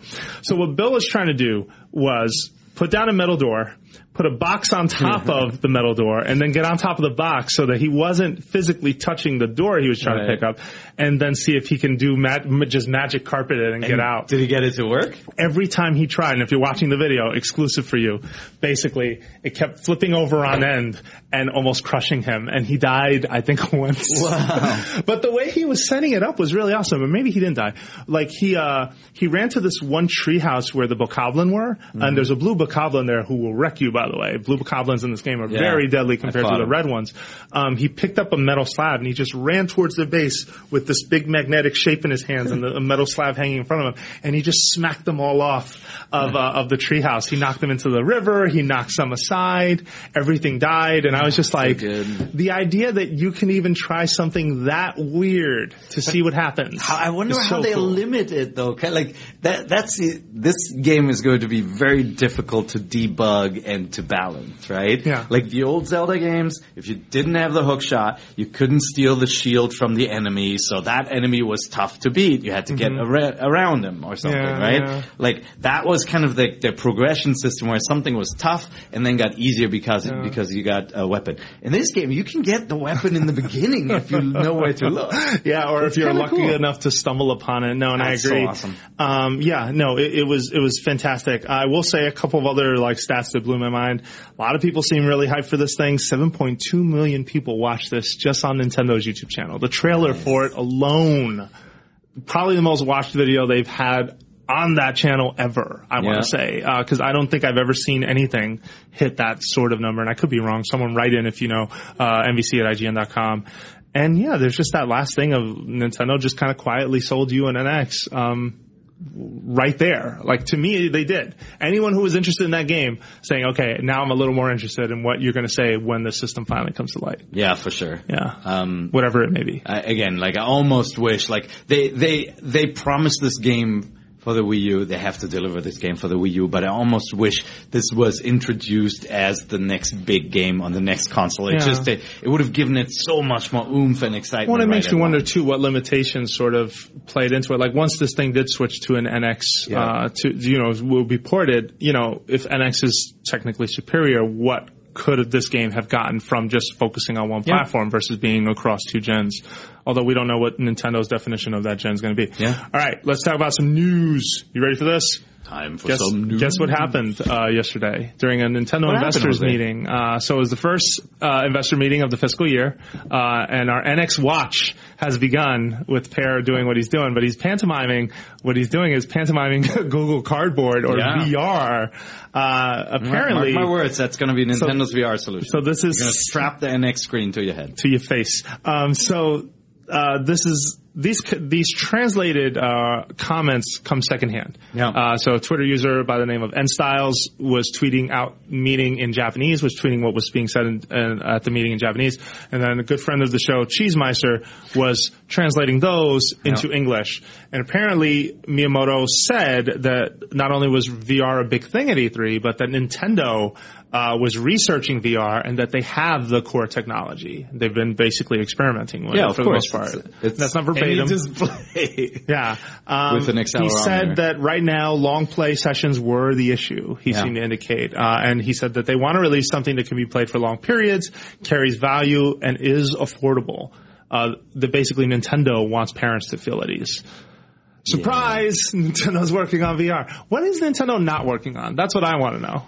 Yeah, again, I, I, I honestly think this is the, this is the Google Cardboard version of it. You think And so? Yeah, like, I mean, your Android phone, your Samsung phone is, is a VR device. It is, again, not the same as Oculus and Vive, and, you know, those two are not, not the same as PlayStation VR, which is a step down from those, right? But- um, okay. I, and I, I don't think, like, I mean, don't misread this and think that the NX is a VR first I device. don't it will so. not be. I don't think but so. But the VR, uh, the VR, the NX, you've gotten, I hope, a good indication that there is a portable element to that thing, and you would be able to use the same approach as with a with a Google Cardboard kind Yeah. of device. You know, I mean, maybe that's the case. I mean, Nintendo is known, at least historically, you look at the Yeah. company, it is about affordability. Uh, even though Wii U was probably the most expensive system they've ever sold. Yep. 350 was the higher price point for Wii U, the black Wii U, the one that had a bigger storage space. Um, It's a pretty good selling point. Like if you if they bring out the NX and they say, and by the way, it's got VR in the box. General mainstream consumers are not going to make the distinction between the experiences, but they can see that the price point is. But is what a you're lower. saying suggests that NX would be some sort of a tablet, smaller shaped device, something maybe the size of your phone right now. Bigger. With buttons. Yeah. Bigger with buttons. Yeah, but the bigger it gets, the harder it is to strap Yeah. that to your face, right? Isn't that the problem? Yeah. But I mean, think about it. Theoretically, you could put a gamepad on your face.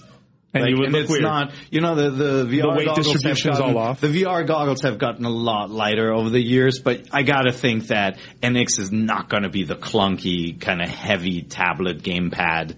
Hopefully. Who knows though?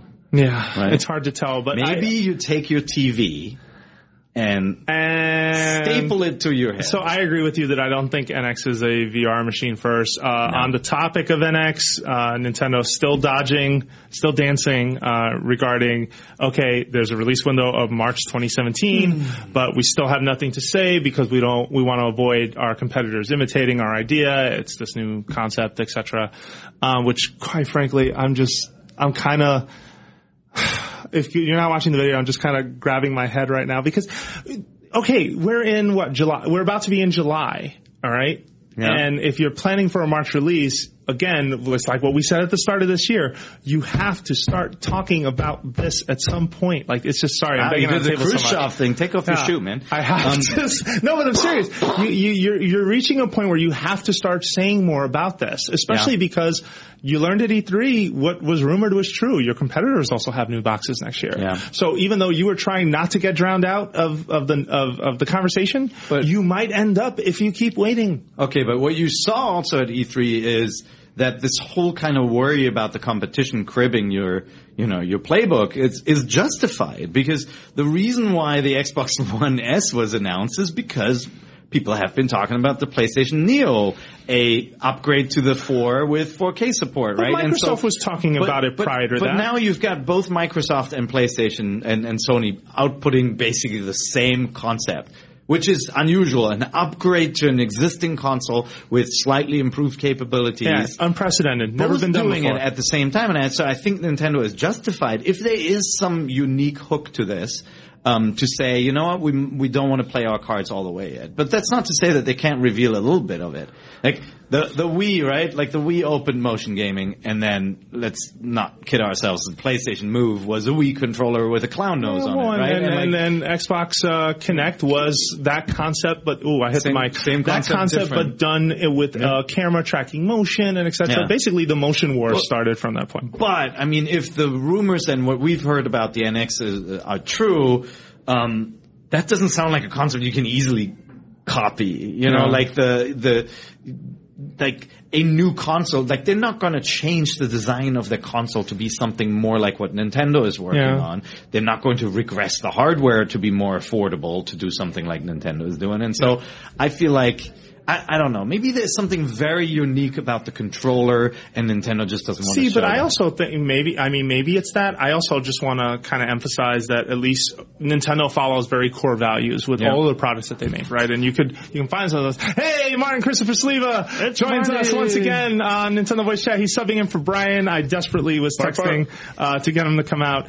Um, It was and- lifelike. Yeah, thank you. so we were just talking a little bit about uh, basically something that happened last night uh, at the Nintendo investors meeting, which you saw the story on IGN. Uh, Miyamoto sort of confirming that Nintendo is very much researching VR, which also uh, we did not say, Peer you, you and I say, but it's a smart move for them simply because VR is a major part of games as a conversation right now, and I think it would be foolish for Nintendo to act like that's not important or that's not an industry that they should be keeping an eye on. Also, but, uh, Nintendo researched VR 23 years ago, and it came out.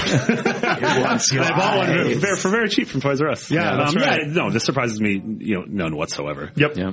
Um, yeah, I'm I'm really curious. Like, I don't know what you guys have said so far, but like, I highly doubt any of this will be what is in NX that we see next Yep, year. we've, we've said the same thing. yeah, totally. But um, yeah, you'd be foolish to think that they wouldn't be doing this. Like, they are a forward-thinking company. They are a company that thinks outside the box and looks at, you know, they brought motion to the living room. Yeah, uh, yeah. They brought 3D to the living room. They bought the analog Well, stick. well, look at this larger venture for the D-pads, company of. Yeah. Oh, I'm glad Rumble. that ended in ad and not The something little, else. the little seat. Remember, we got we all used those little CDs for Shoulder a long time. buttons. yeah, yeah. Um, I did want to point out though that uh, as, as there also there's also just this big en- entertainment initiative for the mm-hmm. company, right? Of trying and sampling, being more than just video games, mm-hmm. which VR is very much. That's part of that pipeline. Is it's not just for games. It could be for a bunch of things. You could have some kind of Mushroom Kingdom or, or Zelda Hyrule experience that you can love just have someone strapped to their face and it's made from the ground up specifically for VR because we couldn't figure out how to make it a game, but we wanted to give you something cool. Yeah, I mean, this more than anything, I would love.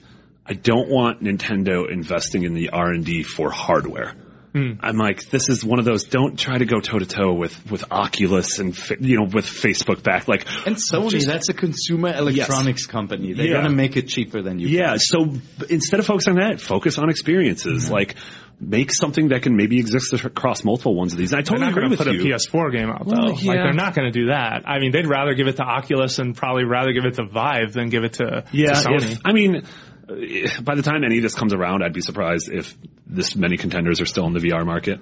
Yeah. Like, I don't think we're going to have Samsung Gear and PSVR and Vive and Oculus all around uh, in a couple of years. But that being said, like God, I would like you said, like imagine Nintendo Land, not even with like interactivity, but Nintendo Land like wandering around these these spaces that we've wanted to wander around since since we were kids. Yeah, yeah, and they've been very good at that. Uh, So then we transitioned the conversation just talking a little bit about NX. And I was going to bring up, so Nintendo, as as the company that they are, likes to pride themselves on their core values, which uh, they list actually on their investors website. Uh, and it does, in a lot of ways, define who they are, right? Originality, flexibility, sincerity. Sincerity, uh, basically making something, accumulating uh, trust can create can create great change, is what they call it, uh, in order to develop and try and learn from our experiences day to day, and just being innovators in gaming with originality, right? Because we're talking about, you know, they're still saying we don't want to show NX uh, because we don't want imitators, and it's like, well, it's a little too late for that. Those guys Yeah. already started their plans, and quite frankly, if you want to sell this thing to people, you got to start marketing it. You got to Yeah. start saying things about it. And also, if this thing's going to be out in nine, eight months, March like 2017. it takes a long time to to imitate. Like no one's going to. Yeah. Also, like I but, would- but see, see, that's why I think I, I mentioned before you stepped in. I, I think it may be related to the controller because, like, having a special controller is something that is okay, easily copied. But let's in a scale shorter back. time. let's open past gaming for a second, Yeah. right? Mm-hmm. When Apple introduced the iPhone, how long did it take everyone else to catch up? It took a while. Well, that's, uh, it wasn't that's a- overnight. but then you saw like your Androids and you Ah. saw your other competing phones Dude, but figure yeah, out how to do that. But the device, building the device was not an issue for Samsung. It was the OS and Yeah. actually making something that is that good in Yeah. portable format. That- right? that- that- people copied the general idea, I think, pretty quickly from Apple, but it took a very long time for someone to do it as well as Apple. yeah. And, like you said, Yeah. the OS. and as Android Yeah, eventually totally, yeah. sort of rose to prominence. And it then, I became mean, the I, I, I do want to give PlayStation, uh, Sony some credit on this Absolutely. too. They had the EyeToy, right? Mm-hmm. They had motion gaming uh, before Nintendo had it, did. essentially, right? And so right. they may have played around with a lot of these ideas and have thought about ways to bring them to the market. And then when you see a success like the Wii, that's when you accelerate Mm-hmm. that plan and you move forward on a project that otherwise would have come out in two years. And Yeah. I, I think that's what Nintendo's worried about. Yeah, And- and yeah, I think perfect, like you said, like whatever the NX controller is, whatever its hook or whatever makes it so different than Microsoft and and uh, Sony's traditional gamepads, I would not be surprised if at some in some bun- like Indiana Jones bunker in both Microsoft and Sony, there are patents for ideas that are sort of like that. Because we always we see these pat- patents leak every day for the weirdest looking controllers. The, Yeah. the NX controller that looked like the what was it the dowsing rod or Oh whatever you use. in, Yeah, or uh, there was a, a U-shaped like Yeah. magnet thing that it was like, oh, that's how you're going to play the next Mario Kart. Yeah, I mean, 'cause, I mean it, it doesn't, really doesn't cost money to patent anything. So Yeah. just anyone has the weirdest idea, and you're like, I'll patent it. yeah, Altano You're has the funniest joke because he said, "Why are all patent artists terrible?" Oh, isn't that weird? yeah, drawing is I awful. Gotta be. But then there are also concepts, right? Like mm-hmm. crossplay, for example, or like Xbox Live, right? Mm-hmm. Like there, there, there are things that are that you can copy, like the concept of saying of, of marketing. Hey, from March on, the Xbox One will allow uh, allow you to play all Xbox games across PCs, Macs, and phones. That is something that you can market effectively against a company like Nintendo without even having it done, right? And so I think they're worried about that kind of approach, but partially I think they just don't know. They also don't want to talk about it before the holiday season, right? Like they want the Wii U's and the 3DS's last hurrah. What? No, you, What? you That's need a to hurrah. no. First of all, not a hurrah. second of all, second of all, if you wanted it to even be a, brr, brr, brr, brr, you would have announced something for Wii U for November. Which so far there is nothing special. Yeah. uh, at No, least you're right. that, that's on our radar that I've heard of. Not even Um, nothing special. No, 3DS Nothing. getting a new Pokemon game. They're Oh, going yeah, to be oh, yeah. There you go. No worries there. Totally. It's, Yeah. it's Wii U that right now. yeah, the like, Nintendo well, iPhone is going to yeah, you're, you're too. quietly letting this thing, and you know, Nintendo. Uh, I, I love this. I saw this in a Rolling Stone article from our good friend uh, Simon Cox wrote this, but he said this year Nintendo plead the fifth when it comes to uh, Yep. talking about their next venture because they just they don't want to and they're not ready. Um, but man, you guys got to start talking soon. Uh, so then our final news story um, is something else that came out of this investors meeting, which is that uh, Zelda Breath of the Wild uh, has had, first of all, uh, there's a staff of over 100 people who worked on the game, or currently working on the game.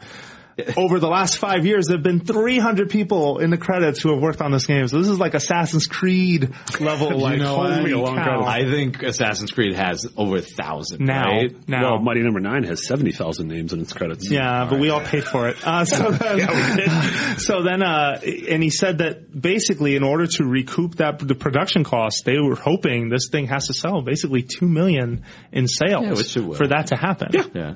Yeah, I'm not too worried about that. yeah. Like that's not one of the. What was the game? I, Final Fantasy 15. Their Square's number was 10. Now, like 10 million is a lot Worldwide. worldwide. And granted, it's Worldwide. on two Remember, platforms worldwide. and Two yeah. vibrant platforms in Yeah. Japan. Yeah, Well, I feel like Square has screwed up projections before too, because I feel like the first Tomb Raider, Raider. reboot Yeah. had some insane like, this is number a of failure, and it's Yeah. like, no, this You is like sold, like- five million copies. Yeah, like, what, are you, totally what are you guys talking about? yeah. Um, Game I- development is expensive. I mean, they want to recoup their costs and build these franchises yeah. to be how bigger. many? So there's uh, how many Wii U? 15 million Wii Us out in the wild. I want to say there's less than that. It's probably 12 or Less. 13. Over 10. Yeah, it's- Okay. It's, over 10. It's over sure. 10, and then It's like 58 uh, 3DSs in the world. Okay, So it's 58 yeah. million. So just 58 million. huge. Yeah, 58 just- million. oh, that- that- Yeah. 58 I have most that of old them. chestnut. 58 million. um, I mean, but it's at that point where I'm like, who the hell has a Wii U that isn't going to buy this game?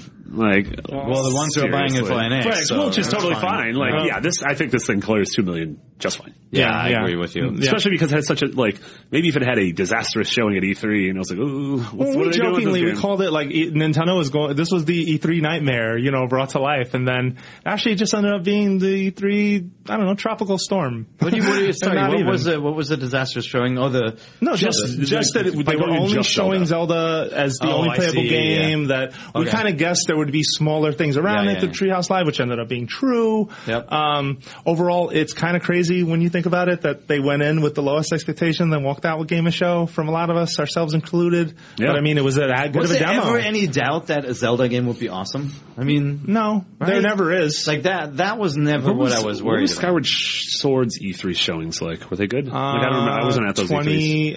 uh, so that that was my first E3 was Skyward Sword's uh, Skyward Sword's stage show, where that's where they had the infamous the Wii remote Yeah, that wasn't was picking not a up good because of show. calibration. Yeah. And also, Um, I thought it looked fine, but Yeah. I, I was willing to accept. Oh, there's so technical issues happening here. And that game had, you know, I think people really liked for the first time actually having the one for one mm-hmm. control, right? Like you got mm-hmm. to mess around with like fighting enemies that was the selling point. Yeah, this way, that way. So I think it had a decent showing after that terrible demo. Yeah. a lot of interference. Yeah, but Breath of the Wild had a, had a sort of singular showing. Like I, I had in my five E3s, I've never seen a game that so many people were like, I got to go to this, I got to line up for this, I got to go. Yeah, you saw that video where folks just ran towards Yeah. the kiosk on the last day of Yeah, the show. totally. And it's a game that, like, not only it's it's Zelda, so yeah, Zelda fans, you you, you Yeah. you're fine. But also, lapsed Zelda fans are looking at this and like, oh, this is something different. Like, this is a game that is aware that it is a video game in 2017, and that is aware of the changes that have been made in video games since, honestly, Ocarina of Time. Yeah. Because the series hasn't really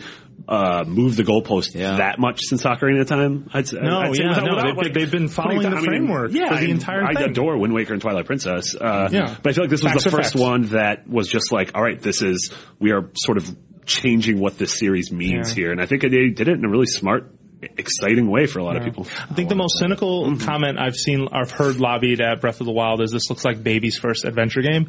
I'm fine with that. Like if that, if even if that was were the case, Mm-hmm. to me, um, the idea of how, the scope of what this adventure is. To me is enough. Yeah. That is exactly what I want. I want to be able to venture off of this great plateau and just find whatever experiences I find, whatever treasures I find, whatever Mm-hmm. weapons I find.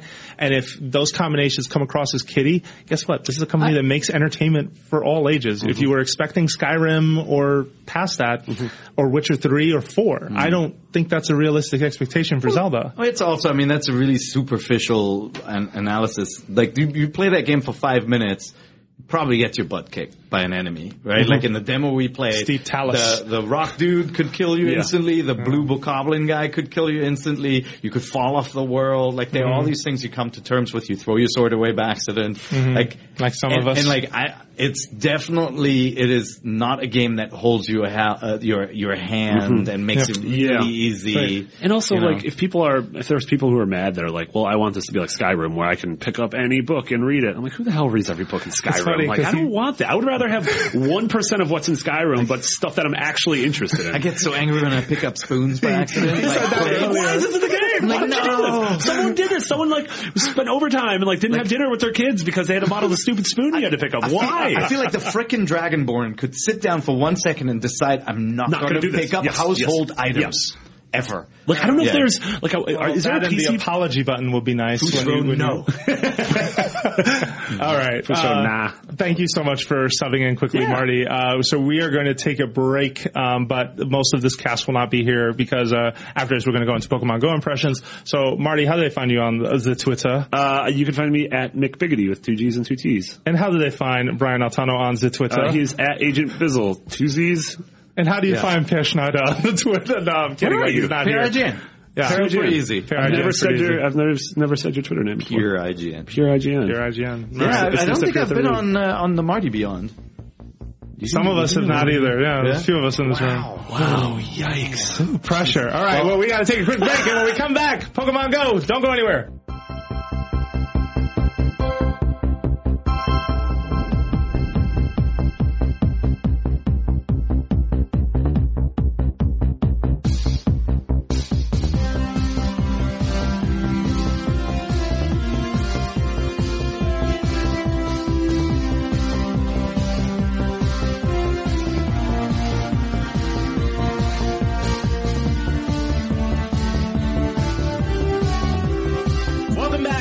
Otero here with a very different panel and a very special episode of Nintendo Voice Chat where we're going to talk to you about the Pokemon beta. So we're going to try and keep this segment contained to half an hour simply because this was recorded after work and people want to go home. I don't know if you realize that, but we have lives. Um, but let's introduce this panel. Miranda Sanchez joins us. Hello. Andrew Goldfarb joins us. Hello. And Kallie Plagge is joining us once again. Hello. So let's go around the room real fast. Say your level you attained in Pokemon Go, uh, how many Pokemon you have caught. Oh wait, yeah, how many Poke- how many Pokemon in your Pokedex, and how many you actually caught, which are all relevant stats that will make sense to you in a few minutes. I promise. Okay, so I am 11, level 4. I caught 43. I, in my Pokedex, I have 26, and I'm a gym leader. Nice, man. nice. That's the extra stipulation on Yeah. that. All right. Bonus. Uh, I am level four, but getting close to five. Uh, I have 23 in my Pokedex. I've caught 44, and I went to a gym and died a whole bunch. And only won one sad battle. There is a tough gym by your house, though. Uh, which And also, there's does not like- play around. If you go to the subway right by work, there's a dude with like a crazy, his like thousands of HP. I can't come. Yeah, no, I couldn't come close to it either. Um, Um, I would go to subway. all right, so I am a level six uh, Pokemon trainer. I have 46 Pokemon in my Pokedex. I have caught 125 of them, um, and I'm also last. a gym leader. I should have gone last. I'm sorry, Kelly. How do you follow? I apologize. Uh, yeah, I went a little crazy with this. Um, all right, you're up. Uh, I'm level four, also approaching five like Andrew. I have 30 in my Pokedex and I've caught 71. Nice. Um, and I also went to a gym and lost because I am also in a high, there's a lot of field testers uh, where I live and those gyms are hard. yeah, yeah. yeah. Yeah. All right, I so we're. Oh no, stood, go I stood there for so long. I was like, I am gonna win this gym. There's a, gym, there's a gym like near my CVS that I go to, so I walked to CVS and I was like, I might as well challenge this gym, and I got wrecked. I was on a really awkward street corner. I was like, Me too, whatever. Me too. I'm like on the Nice, street, nice. like, like just tapping my phone, and people are walking by, like, this isn't the weirdest thing I've seen in this city, but okay. Which, yeah, and we're going to get into that because even though it's called Pokemon Go, it is very much Pokemon Go and stop and go and stop and Yep. go and stop and go and catch a Pidgey and then go. yeah. Um, yeah, there's a lot going on. And uh, just lastly, Miranda, even if you didn't take that gym, you got a Jolteon, which is probably one of the coolest Pokemon that has been collected, at least of this, of this, of this Want to update and say I've now caught 45 Pokemon? That's Andrew. nice. Pay attention. All right, so we're gonna break this down. Uh, so if you're not in the know and you're wondering, well, what is Pokemon Go? First of all, you may be living under a rock, and that's fine. But Pokemon Go is a mobile collaboration between Niantic, uh, who formerly made a game called Ingress. They used to be a part of Google, but then they spun off on their own. Uh, the Pokemon Company, who are the stewards of the Pokemon brand and make a bunch of Pokemon spin-off games, and lastly, Nintendo, who's involved in this as well being that they are uh, creating and selling the Pokemon Go Plus, which we don't have access to yet, but this is an accessory that you can use with uh, this app, which you can play on your iOS or Android device. So we got into the Pokemon Go field test this weekend. We started on Saturday, and we're going to break down our experience across four categories right here. So we're going to start with the catch them all, the collection aspect. We're going to then head into battle, talk about exploring in our in our neighborhoods and how cool that was, and then lastly, what do we want to see going forward from Pokemon Go? So we're going to try and make this as entertaining for you as possible. Let's start with collection, which hooked me right away, but I want to lead off with you guys talking about it. Uh, so what what was that experience like for you guys? Because it is very different than the games, and we have to stress that for folks listening. Go ahead. Yes. You're so, ready. Jolteon. yeah, so I mean, I feel like a lot of times you see the Rattata, you see the Pidgey, they are everywhere. Um, but sometimes in the bottom corner of your screen, you can pull up a little menu and see how close certain Pokemon are. You'll see their silhouettes if you haven't caught them yet or seen them. Um, and I saw the outline of a Jolteon, knowing what Jolteon looks like, and I just like left my house immediately. I had just gotten home and it's like hot, and it's like, oh hey, I'm home, and I checked Pokemon Go. I was like, I'm out. Yeah. Yeah, It's like a little game of who's that Pokemon in the bottom right corner. Uh, Yeah. Like if you haven't seen the anime, um, that was always fun when I was a kid. I was like, oh, I'm really good at recognizing silhouettes. we were training for this all along. Yeah, so Yeah. this has been many years in the making, but it, it is really cool to, like, I, um, turned around for a, a Gastly, because I love Gastly. I almost turned around for a Snorlax, but I was late to a thing I had to be at work. I was late to work. for, for some reason, yeah, going up to your boss and saying, "Yeah, I was late to work because I had to go catch a Squirtle," uh, which almost happened to me. I was running late on Tuesday, I want to say, or on Monday, and uh, it showed up. So you can see on your app who, who are nearby, like uh, like Miranda said. And if it's one you have caught, it's a filled-in silhouette. If it's one you haven't caught, you have to be be able to tell. And props to you for being able to tell uh, you guys to be able to tell which ones they are because I'm a, a bit more casual with the series, but I know what a Squirtle looks like, and I was like, basically, you then have to vaguely figure out which direction it's in because it only tells you how many meters it is away, Yes. and the number can go up or down depending on where you're going. Now, someone actually, when I told them about that, and I said, "Yeah, I walked for like ten minutes, and then I missed my window," and they were like, "Well, you're not f- frustrated by that?" And I was like. I, I don't feel like I was just because I feel like this is what you're signing on for. This game is very much about Pokemon in the real world, and you have an opportunity to catch them, and you're either going to stumble on them or you're not. Yeah, I think that the thing that drew me in about the collection aspect is that it's not super easy depending on uh, you know if you're walking in the wrong direction you realize too late or I mean sometimes Pokemon run away like they do in the games uh, You can catch them. yeah when you're trying to catch them. So I liked that like I felt m- that's why I turned around for that Gastly right? Because I was like I haven't seen I've seen plenty of Rattata like I've seen plenty of Pidgeys but I haven't seen Gastly yet. I gotta turn around for Gastly. And um, I thought that was really interesting because in the games in the in the 3DS games I mean this is also a game uh, you if, if you see a Pokemon in one place almost always, unless it's a legendary, you'll be like, eh, I can come back later and Yeah. I can go on Wonder Trade. Like this was like, I gotta f- go outside and do this myself. I'm gonna do it. I'm gonna feel accomplished. Yeah. That's what I liked about it. Yeah, and I, sp- I spent most of Saturday like out of the house, and I I don't really explore my neighborhood. I live up in the East Bay. Uh, by the way, we have an awful Zubat uh, infestation problem. Like I swear, like how many Zubats do you catch on the daily? I would say many, many, Yep. many, Lot. many, many. Yeah, and fact. Pidgey. Zubat and Pidgey are everywhere. Yeah, um, but then uh, you know I would walk to the mall uh, nearby and just find uh, a bunch of different things on my way, screenshotting them all. And I got to say that the graphics of this thing, I've tried AR games before and have always felt slightly disappointed because the technology involved always felt very creaky. Like at any moment it can break, or uh, the the graphics of the thing that they're trying to show me just didn't look that great.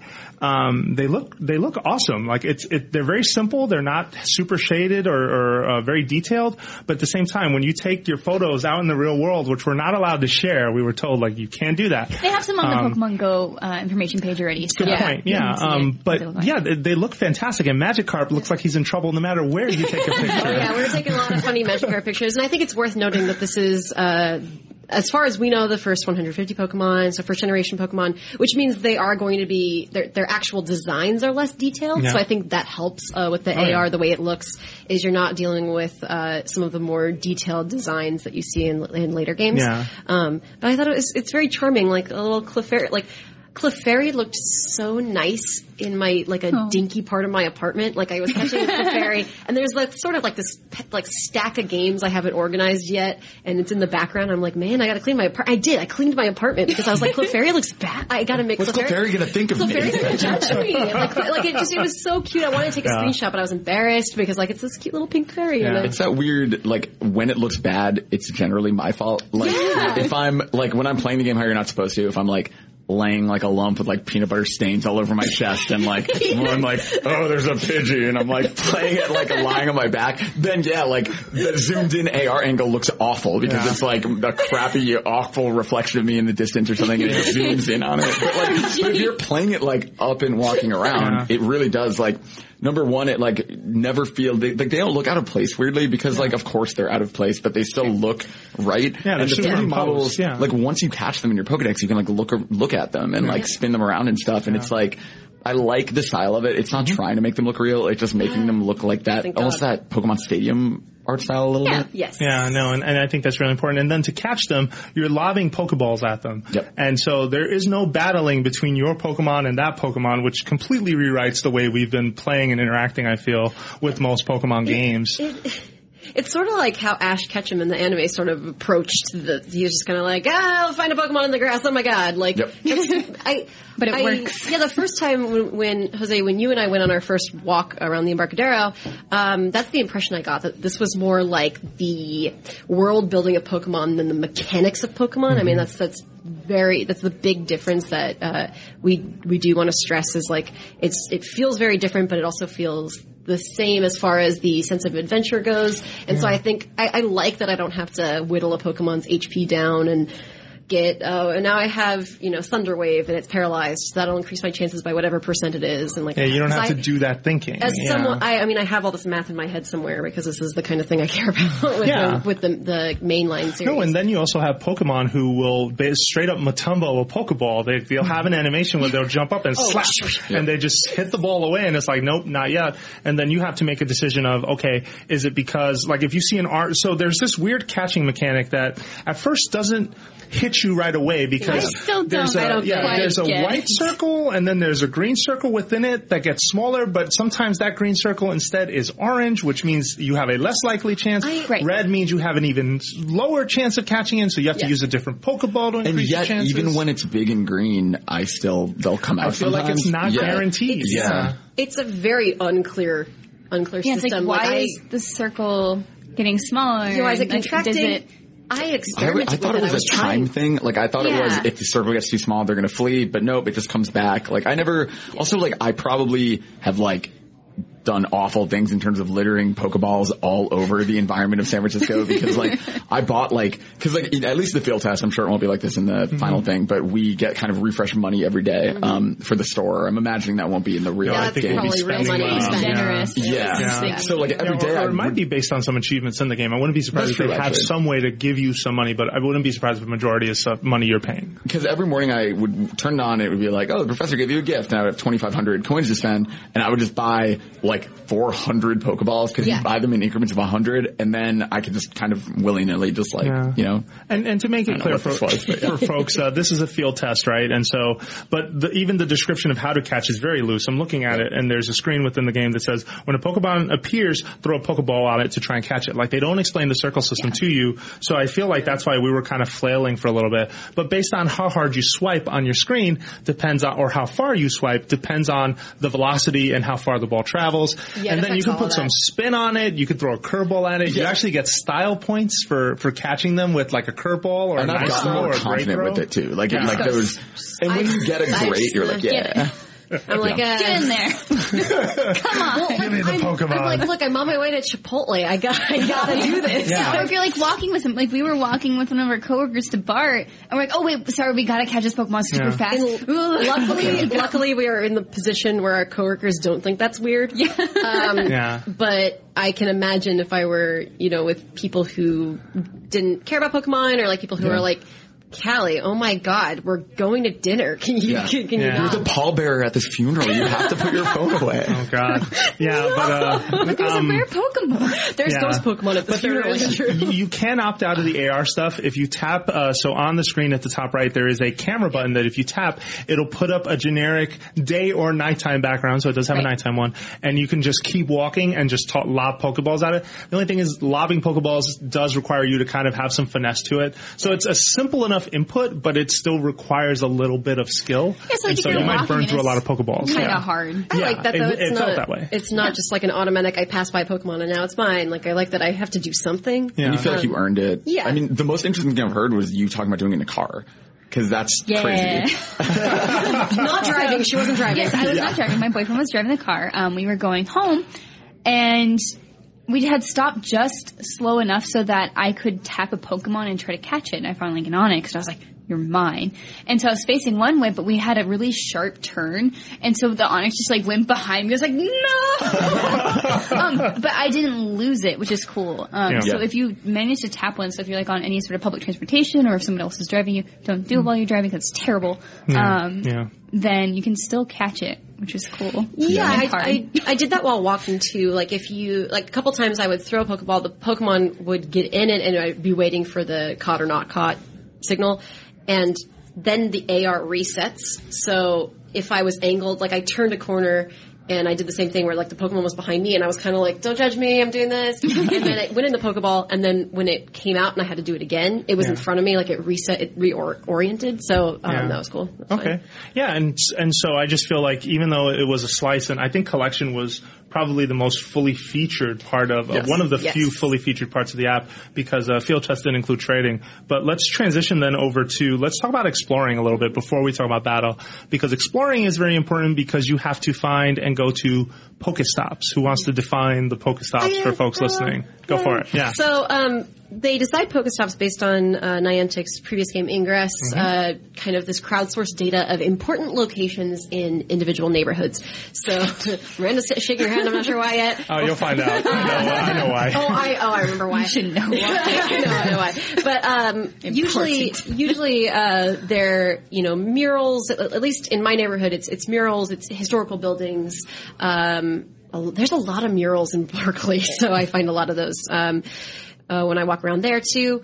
And, And when you get there, what do you do at a and When you get there, Yeah. you, you kind of like flip this coin. It has a, a picture of the real life place, and you get items out of it basically. And so it's kind of like this. Oh, I don't have to pay for all the Pokeballs I use. Like Andrew was saying earlier, you can go to the store buy Pokeballs. You can also earn a couple from Pokestops. You And- also get your revives that way. Yes. And a few Yeah. other things like Berries. berries. can't Yeah, there's a lot of different items that Yeah, come and out. as you level up, some higher powered items will show up. Like I was getting like max potions, for example, Yeah. Yeah. which I wasn't getting before because you hit a certain level. So it looks like that's part of it. Yeah, and I, I thought one of the cool things about it is uh, some of them, not all of them, had uh, little bits of information about the place. So I was actually learning about the building that has the coffee shop I go to all the time. Some of them are like really long too. Yeah. Like there's one actually right near the office that's like some like monument to a jazz musician. I read about it and I was wow. like, I didn't know any of this.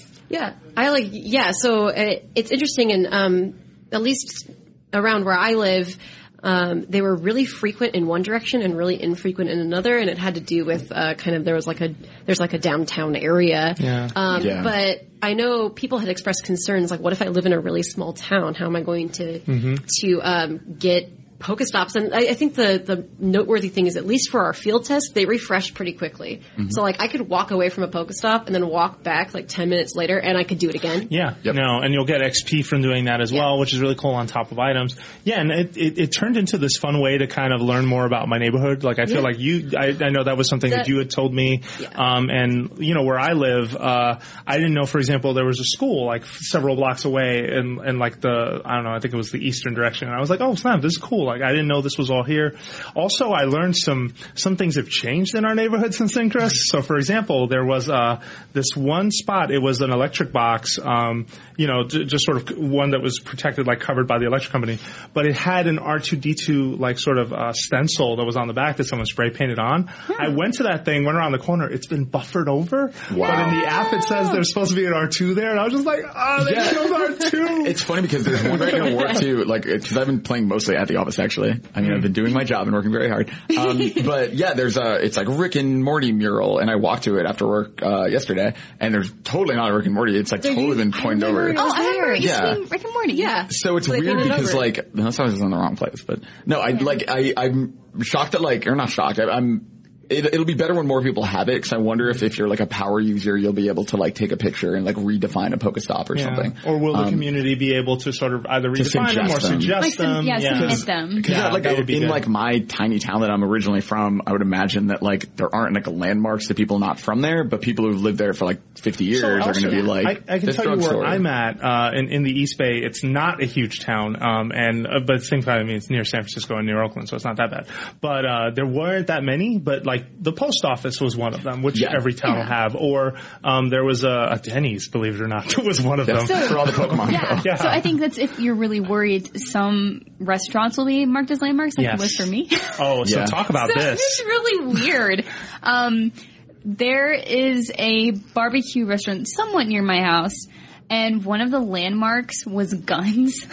Because Yeah. there's like a gun display in the barbecue place. It was just like, what? That's so weird. Yeah, It's just Twenty Fourth Amendment was a Pokestop, by the way, which Yeah. they serve There's a alcohol there. yeah. I'm just like, hey Yeah, on, Yeah, they're so- kids. There are a few that are weird because there are a few that are um like around this neighborhood are in gated apartment communities that you Yeah. can't get to unless you live in that apartment complex. So like that's kind of weird. Yeah, and so like the ones, so I try to go to that barbecue place, and you actually get very close because most of them have a pretty good radius of like, Yeah, you don't have to be like right in front of it it. usually. Yeah, There's one I can get from my apartment, like in my room. yeah, and I had to go like really far to the rest, like really close to it to get to the two that were in there, and it was just kind of awkward. I was like, don't think I'm weird. I just need a max revive. Please leave me alone. Please. Yeah. Yeah, and you don't have to be right on top of the Pokestop, which I think you guys have said. You can be across the street or you could be within a certain vicinity. One Yeah. thing that was unclear is that underneath your avatar that shows up on a map, everything's displayed to you like some kind of a GPS, but you're not allowed to really scroll in every direction because they don't want you to use it as a GPS. I think they just want you to kind of be aware of what's nearby. Um, is that the circle underneath your character will sometimes expand very wide, and so Yeah. you're able to reach a Pokestop fairly quickly. And then there are others where it's very small. The only other weird thing I had with exploring, by the way, the weirdest bugs I have have been happening downtown. Now, this is a field test, so of course the nature of bugs is, is absolutely something that happens with these things. But like to see my avatar guy running around the bus station Yeah. block because the GPS could not find where I was was really weird. Like I was Yeah. like, and I just kept getting Pokestops and kept running by a gym, but I couldn't challenge it because I never stayed there long enough to Yeah. do it. So there was that. Yeah, like uh the GPS is weird because you can't like move it. So uh, like. I don't know. It was weird. Like I didn't always know. Am I going the right direction? I imagine someone who's not from there might be like, "Wait, is it on this side of the street?" Is it on this side of the Sometimes street?" my character would walk backwards. I was like, what are you doing? Yeah, I'm but I- going this way. exactly. I do think like it, was really valuable for me because um, having gone to school in uh, where I live, um, and I've lived there since I went to school. It's it's really cool to see a different side of that town, like of that city, because um, I'll walk around and like I can go to the campus and I'm like, oh, they changed that building, they changed that building, and I hadn't done that since I left school, you know? Or I walked on a street I don't normally walk on and I found this beautiful church. Like, I, that's what I liked about it is the Pokestops encouraged me to go out of my way, not in an annoying way, like I wasn't taking crazy detours. I mean, I could have if I wanted to, but it was more like, oh, I get to go see this beautiful, lovely church that has this like heartfelt display outside of it. Well, and I think that's part of it too, right? It did feel like a, a reason to go outside and get a little exercise, Yeah. but there was a game tied to it. The only other thing I'd heard of that had a sort of a gamified health and fitness angle, and not to say that's what this was going for, but I heard of this app where you're listening to a soundtrack of a zombie apocalypse, and every once in a while you got to pick up the pace or you're going to get eaten, which is roughly it, I think. And I was Yeah. just like, wait, what? First of all, I thought Yeah, that was it's sort of like a podcasty thing, Zombies Run, but Yeah, uh, but uh, but that was basically the idea, and I was like, oh, that's that's cool. But this got me walking and, and just exercising and learning a lot more about where I, live. I literally stopped to smell a rose. Aw. Was that's really dope. cute. Yeah. Poetic, I love it. Yeah. I love it very much. All right, cool. One final note. Yeah. If you're driving around and trying to get Pokestops or on public transportation, it does not work because you're probably moving too fast, and once you get out of range, it will not let you collect it. Yeah, that's important to know. Yeah, it works for like you were saying earlier. Like if you have even a split second to see a Pokemon, you can get one toss off, and if you're really lucky and get it from that, you can still catch it, even if you're like a mile down the road theoretically. But yeah, Pokestops you have to kind of linger. Yeah, no, mm-hmm. good point. All right, so then let's head over to Battle. Uh, Battle is probably the thing that Andrew liked the most, I think, Yeah. of this app. And the only place that battling exists is at gyms. I feel like battling is weirdly the thing that is probably the most unique to Pokemon Go in some kind of weird way mm-hmm. because obviously even in core Pokemon games, you're still collecting, you're still stopping by town centers and buying things and there's like kind of versions of all of that and obviously gym battles are, are mm-hmm. sort of similar, but the battles themselves are much more specific to mobile, I think. There's, they don't, they're not turn-based, you're not really learning moves, you're not even really doing uh, worrying about weakness and stuff the way you would. I mean, I, I think you are. It's I think There there's are weakness type there, weaknesses, but, yeah, yeah, there's it's still still that. effective. but you only have two moves, so it's not like you can like really.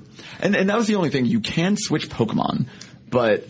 I was confused about how, and I've only done two gym battles, so I, this is actually something that you guys can probably speak a little better to. But like the the basics of it. It's it, not good. uh, yeah, I mean, I don't it's, like it. It's very simplified. It's basically you have two moves. One of them is that you can tap, and um, and the battles are real time. They're not turn based, so you can tap and use kind of your weaker attack, or if you hold, you're essentially charging up your stronger Special. attack. Yeah, special And that's attack. the one that tends to be more of like the weakness oriented, Yeah. like use but electric. that only charges as you do your basic attack. Yeah. Yeah. So once that charges, which is different for every Pokemon, then you can use it to do your attack. Yeah. So, so then, uh, uh, talk about your gym experience. Yeah, so um, changing Pokemon was a hassle. Yeah. Um, so because it is real time, you don't have a second to stop and change. So like you're risking your Pokemon's life if you're changing. So it's like really hard. It's like this one's getting too low. It's like, oh, this is not optimal. It's like well, it's probably gonna get wrecked while you're trying to change it. So good luck. Yeah. Um, also, the dodging system is kind of a thing. So you just like swipe, and Yeah, all you can your dodge. Pokemon can go either way. But it feels really bad. Like it doesn't. I didn't only did a few effective dodges, Mm-hmm. and Yeah, it wasn't like your average QTE where you know, okay, my window is coming up, or even take something, take something that's very timing based, like I don't know, like a Rhythm Heaven Megamix or something, where like you know where the beat is that you have to look for in a song. In in battles, it wasn't clear when was the right time to swipe and move. It it just didn't seem very clear. Yeah, Yeah. there's not very good animation cues, which is all right, but it just felt like the dodgings that I did because I just like constantly dodge and just didn't feel effective. Yeah, when I was trying to do it, I normally screwed it up, and I did like three by mistake. Though when I was trying to hold down to activate a move, I actually kind of swiped it awkwardly, and that dodged, which is really weird. So I'm hoping it's just uh, a, a result of being a field test and not Sure. having like all the tutorial pieces in place to kind of teach us how it was supposed to work, which I'm not sure one way or the other whether it was, but it did feel uh, really simple and and it very different. I think the thing that may have rubbed some of us the wrong way too is that it is the only way to battle in the field test. Yeah. So like, you know, picture a world full of trainers where everyone's carrying around a roster of Pokemon on their phone, but you can't challenge another person in real time. That doesn't seem to be part of Pokemon Go yet, and it's That's my something whole that we'll get to Yeah. later. We Yeah. hope will be a part of this because that's kind of a fun part of the game, right? We locked eyes and it's like, get your phone out, Yeah, let's like do this. Yeah, it's time Yeah. to go. I've Yeah. only I've only done that in real life with 3DS once, and that was really cool. But, uh, yeah, I mean, like the other thing is like I I couldn't practice. I practiced actually at a gym far away from stuff, and then I went uh, kind of closer to where things are. And one of the gyms is like this pizza place, and it's in the middle of the street, and I can't just stop there. And like, so uh, there were things that bothered me uh, about that setup where I can't like it's not like I'm challenging in a. I, I just really wish I could challenge people and like get used to the battle system and before I go to someone like some of the gyms near me were crazy strong. And some of that's- the gyms yeah. aren't How they- exactly in the best place. Well, like that's one of, what I mean, Yeah, like one of mine was like by a highway entrance, mm-hmm. and like, there was no good way to like just stand around. So I just kind of like got by a crosswalk and kind of got in a corner. I just, I'm and was like, picturing "Yeah, this in my head. here." I'm like, what? It was also really dark, and I was just yeah. like, oh, That's the scary passed thing is like you're like, oh, I wander under a street I never go down. There's a beautiful church, but it's like, oh, I wandered down a street I never go down, and I got shot. Like it's like it's like you think about. I mean, I didn't. I'm saying hypothetically, like it is uh, worth thinking about like where this stuff is, and I think the battle system is weird to me because I mean, you started this by saying it's the thing I like the most. It's more that like the battles themselves aren't really what I like. It's sort of the break in monotony is what I like Yeah. because I think for me. Like I love Pokemon games. I've played every core Pokemon game except Black and White. But I um I always like I never complete the Pokedex. Like for me, it's more about like that RPG stuff and picking my party and leveling them up really high and taking on the hard stuff. So this game, like the collecting stuff, is fun. Yeah. But like the idea of battling and taking over gyms is kind of more up my alley. I just wish, like you're saying, that you could do it more. Like I wish, even if it was against bots or just something. Yeah, and I think I think Yeah, as part of the field test, they wanted you to just throw yourself at the mercy of a gym. But I think that when you encounter some of these gyms that the Pokemon are that powerful, it's kind of a turnoff. So I did take a gym. I uh, I walked far enough and found one that I was like, okay, this looks safe. I could probably take this one. And uh, my first gym battle ended in defeat because apparently it seemed to be a one-on-one situation and it wasn't clear to me that I had a party. That on the next gym battle I actually had a, a roster of six and I was able to swipe, Yeah, swap them in and out. Happened to me too. Like I don't know what happened, but I only win with one Pokemon when you're supposed to have six. Yes, that's what kept Yeah. happening to me. So you can swap between them. So I set up six. I set up my first, swapped between several because the fight was continuing. Um, but the minute a Pokemon fades, so when I had the one-on-one battle and my Pokemon fainted, the the gym run was over. Like it's Yeah. like okay, you you failed. That's it, and you- you'd have to use the revive to wake up the Pokemon, et cetera, et cetera, et cetera. Um, whereas the second time, I had my party of six, and I went through two, and I just blazed through all three, and I stayed there to take over that spot until I took it from the red team, and then put my own Pokemon there in its place. And that's where this weird metagame sort of changes too, because you're depositing one of your Pokemon as a gym leader there, and the reputation of that Poke of that gym will increase over time. But you don't want to give them a good one. So yeah, that's the hard like, thing. That was right? the hard thing for me. I didn't want to give hey, up a give good up Pokemon. Your best friend, supposedly, if your strongest Pokemon happens to be your favorite, Yeah. then it's like, hey, you don't want to leave some one of your weaker ones Yeah, there. And you still can, own it, and it shows up on your screen every day, and it'll be returned to you if it gets kicked out of the gym, which is possible. Yeah. But in the field test, it wasn't a really clear sign of which way that would go. Um, but that said, I, I did enjoy what I played of the battles. I felt like they were really simple, but I also felt like, okay, this is the only form of battle I see in this game, and so I'm okay with this. I just need more gyms that I feel like I have a chance with for Yeah. me to really enjoy this. And right now, during the field test, I didn't have that, especially the one by the the office, which is Yeah, that's that's a terrifying gym. Like Yeah. Niantic must have taken over that gym like a hundred times. Yeah, because they're all like the, the pretty strong. Even the lower level Pokemon in there. I mean, I say level. It's more the lower combat points Pokemon. Yeah. yeah, that's I'd like how you determine the strength Yeah, of the Pokemon. Yeah, there's no game. leveling for your Pokemon. You can strengthen them by powering them up, and you power them up by using candies, and the only way you get candies is by continuing to capture that type of Yeah. Pokemon, Yep. which You as a also makes some of them feel disposable. You have a level and they have combat points and and hit points. And I think that as far as I saw, and correct me if you guys figured this out faster than I did, I think the levels are just to unlock sort of items and abilities Yeah. for So yourself far, yeah. rather than for like your strength or anything like Uh, that. yeah, and, and I think uh, I just realized this. Um, it's also worth noting that you can join up with people to challenge a gym. That's right. So I think that might also have impacted our experiences. Like we Yeah. couldn't all get together and like, I mean, maybe if we went out right now and challenged that gym. And we could. I would still, we'd And that's what still lose. Ingress is, right? I believe Ingress Yeah, is. no, you're people- hacking portals. Like People that was a about it. Yeah. part of the first trailer, right? Is like Yeah. a bunch Yeah. of people Right. right New York, like we're all Oh, that in was the raid, yeah, and that's Yeah. that's still like they're super hush hush about what raids are, but that was what yeah. you're talking about. And we about. should yeah. mention the very first thing you do after you design your character and pick clothing and stuff is you pick a team. And there's there's Right. four, I think three, Three colors, four colors, colors. yeah. Yeah. Primary yellow. colors. So yeah. you Red, pick, blue, um, like we're blue, and then I'm you're yellow. yellow, she's red. red. Yeah, so it's like we're good, Yeah. but like we all are gonna take over the I world. over a blue. I took over a blue gym. So Oh, then no, it man. fell out. But Where's in your, where's your neighborhood again? the, the tour, um, the tour that you and I took, Mm-hmm. uh, it doesn't matter if you're on separate teams. Oh, I, wow. Yeah, and you can challenge a gym. You don't have to like take it over, but you can weaken the gym. Yeah, that yeah, you're both weakening that gym, So that's correct. yeah, so it's something that I think because right now uh, I could see myself playing this game without ever doing battle because I do the hardcore ba- hardcore battle thing on 3ds. I don't need Yeah. I don't need another battle system to. That, like, it's just not really my style. Um, That's but I- 700 Pokemon to catch again. I- you, Yeah. you have plenty to I look forward to. do that hardcore IV breeding stuff. I don't need. I don't need to, to do it. Yeah. Uh, but I can see myself enjoying it a lot more and actually going out and challenging gyms if I could recruit like a couple people and be like, "Yo, Also- let's all go." to mention, what we mean to take down a gym is like your each gym level has prestige that you can train, so you can go to take your Pokemon and battle your Pokemon that you've stationed at a gym and raise the level of the gym by just like defeating your Pokemon, which is really weird. Yep. But enemies can go, and if they defeat the trainers that are there, then you lower the prestige. lower level. the you prestige have to lower it to zero yeah. in order to take it over, and so it could be like up to two thousand. You only lower it like maybe a few hundred every time. Do you get Yeah, that Pokemon back? yeah, you do. I, I mentioned earlier, you don't Yeah. get it back until it gets kicked out of that gym. yeah, so that's And how it just it appears back in your inventory? Well, or- It's always on your screen. It just has an icon of a gym over uh, Okay. to the like the left. Of So you don't have to physically go back to that gym to get it. Like, no, okay. you do not. No, Um, you never do. And your if you have Pokemon. Pokemon that you install that gym, so let's say you find a gym that only had one Pokemon, you're able to add yours to that list. Uh, you're able to ask for a defender bonus every day that that Pokemon is still at that gym. So every morning I wake up and I get some XP for doing that, and I get some some. I don't know if that might be also tied to the money. Like I'm not sure. That's if pretty cool. in-game I wonder what the range is. I wonder if I'm like if I'm on vacation in New York and I do that. I think think, you'd I always think get it your would, yeah, because it's just bonus. GPS. Yeah, Yeah. that That's shouldn't really be hard. That's what you can- Yeah.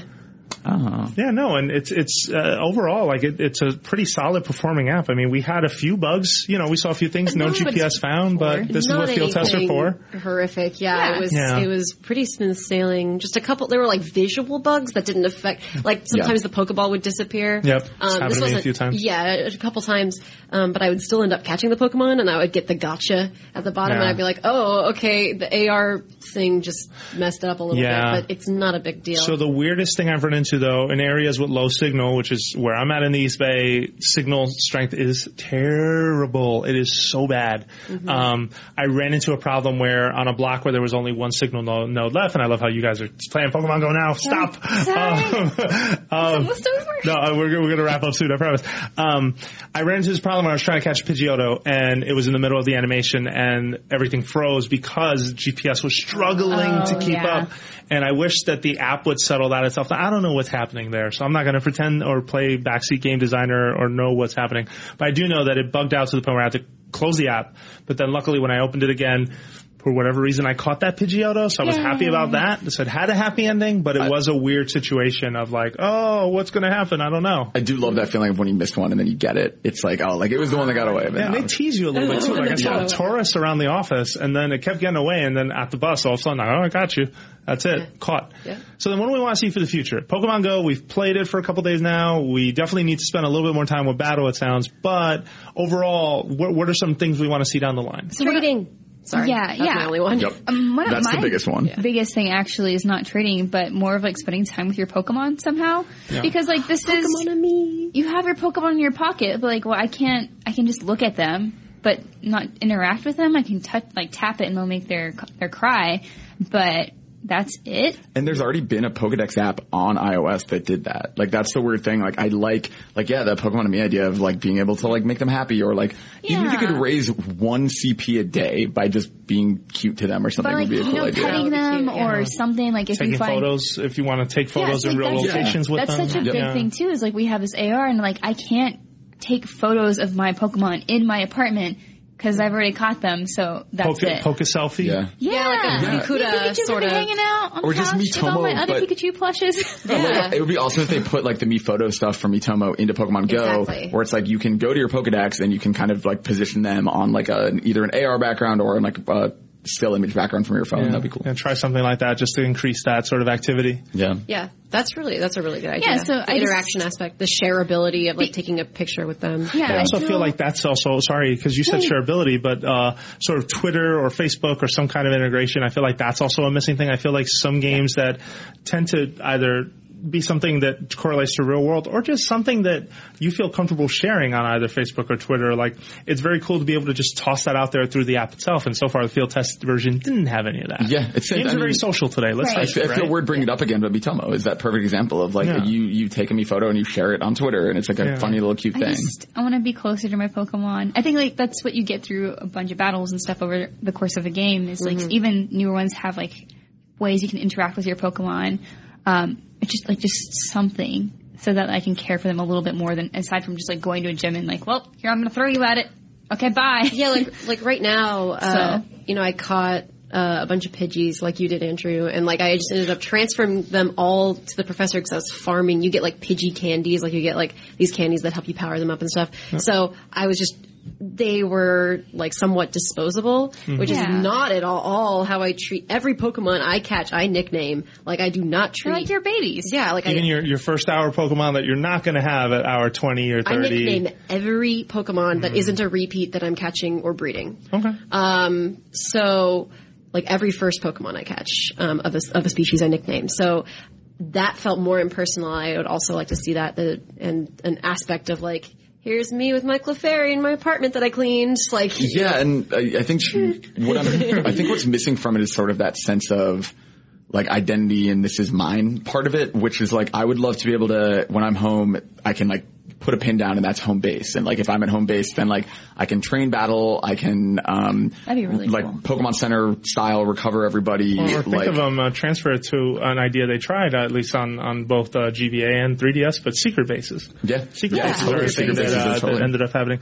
Um, yeah, and, and you know when we had our Pokemon tour, Niantic made it clear that there is sort of a, a pipeline for this. Personally, I think that what we played in the field test was something that you see in the app world called uh, MVP, like a minimum viable product. Just sort of trying different ideas and having something to ship that then you're going to grow and add features to. And they made it very clear to us that there's a, a roadmap for this thing. As w- even in our office, our, our app team has a roadmap for the IGN app, for example. And so something like trading is already on that list, but something like trainers battling each other, I've never heard them talk about that. So I do hope that uh, something like that is being considered, but you can't help but notice, uh, or at least I can't, and I'm sure you guys would agree with this, that they are deliberately going a very different route from the 3DS experience, the, Sure. the Nintendo device experience of Pokemon.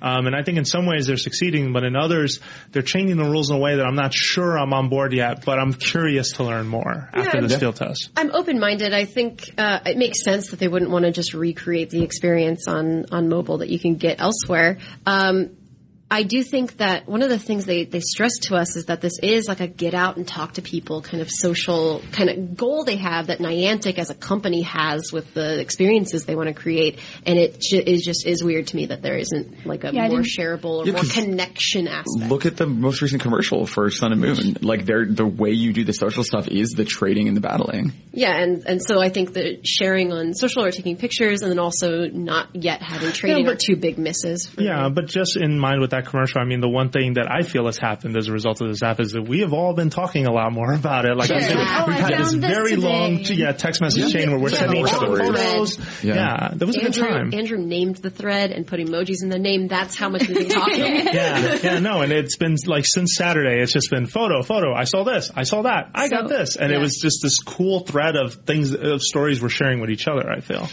Yeah, I yeah, that's a good point. Yeah, Is maybe just not the game sharing needs to do more of it, but Maybe- we, the social side is definitely there. the quieter side of sharing rather than blasting it out on, on Facebook or Twitter. Not that there's a problem with that, but just a different kind of sharing where Yeah, it's the like personal, uh, like, like, an player to player. interpersonal.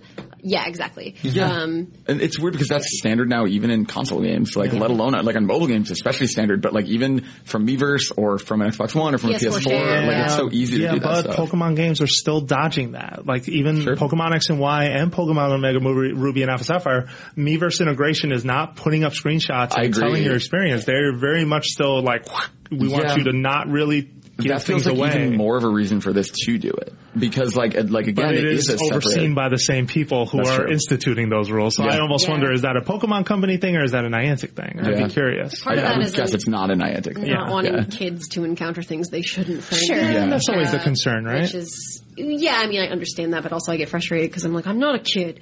I can handle it. Even- and you could do safeguards. You could do I don't know. safeguards where it's like Yeah. if you tweet a picture, it has to be with a static background that's preset or something. So it's like at least it's baby steps where there's not going to be like someone naked in the background or something. or like put that power in parents' hands so they can Yeah. at least make those calls for that kid because they're ultimately ultimately the gatekeeper responsible. Yeah, which I feel you- like that's but part when of that to responsibility. Put your age and stuff. So I mean, it does have those rules, but anyone can put whatever age. yeah, no, To be yeah, real. and that's I think uh, that's just Who would do standard. Uh. Oh, I don't know. People maybe lie on the internet? Twelve-year-old me. Not yet thirteen. secrets coming well, out. next year. All right. Well, uh, I think overall, though, uh, this has been a great, great conversation with highs and lows. But I feel like overall, we we've been satisfied. We Yes. had a good time. Oh, I'm fun. excited for it to Yeah. launch officially. yeah, Yeah, me too. I don't want to let it go. I know. Don't Yeah, we're leave losing me. all of our progress. That's why. That's why I didn't go My out more. Jolteon. I didn't go out more because I was like, I'm gonna lose it, and I'm gonna go real hard when it comes out officially. I'm gonna lose all of my Whereas Pokemon. I'm going to do the inverse. It's going to come out and I'm going to take it slow this time and just like, oh, I found this. Look how cool. And you guys have like a hundred Pokemon. I'm like with two. Yeah, I'm like, I caught Mew, and you're Yeah. like, no, you didn't, you liar. Great. Well, uh, thank you for listening to Nintendo Voice Chat. We are a weekly show on IGN. Thank you guys for coming on to to join us and, and to definitely make this uh, more insightful. This has been a long episode. So quick things for you. Uh, number one, leave us feedback. Go head on over to iTunes and leave us a review or email us at nvc at ign.com. Uh, what else could they do? They can come they check can go out to the YouTube channel, which yeah, is which we mentioned at the top of the show. uh, then never. YouTube.com slash Nintendo Voice That's a Chat. good reminder. Always Yep. a good reminder to have that twice. Uh, and then Crushed uh, come on over to IGN and uh, check out what we make here. Mm-hmm. Lastly, you can find all of the people in this room on Twitter. You can find Miranda Sanchez at. Havoc grows havoc with a K. You can find Kallie Plagge at. Inky Dojikko, I N K Y D O J I K K O. And you can find Andrew Goldfarb at. Garfep with a P at the end. I don't have like a cute. Mine's not cute. I just spelled it wrong when I was a kid. and you can find myself, Jose underscore Otero on Twitter. Thank you very much for listening, watching. We will be back next week with more Nintendo Voice Chat.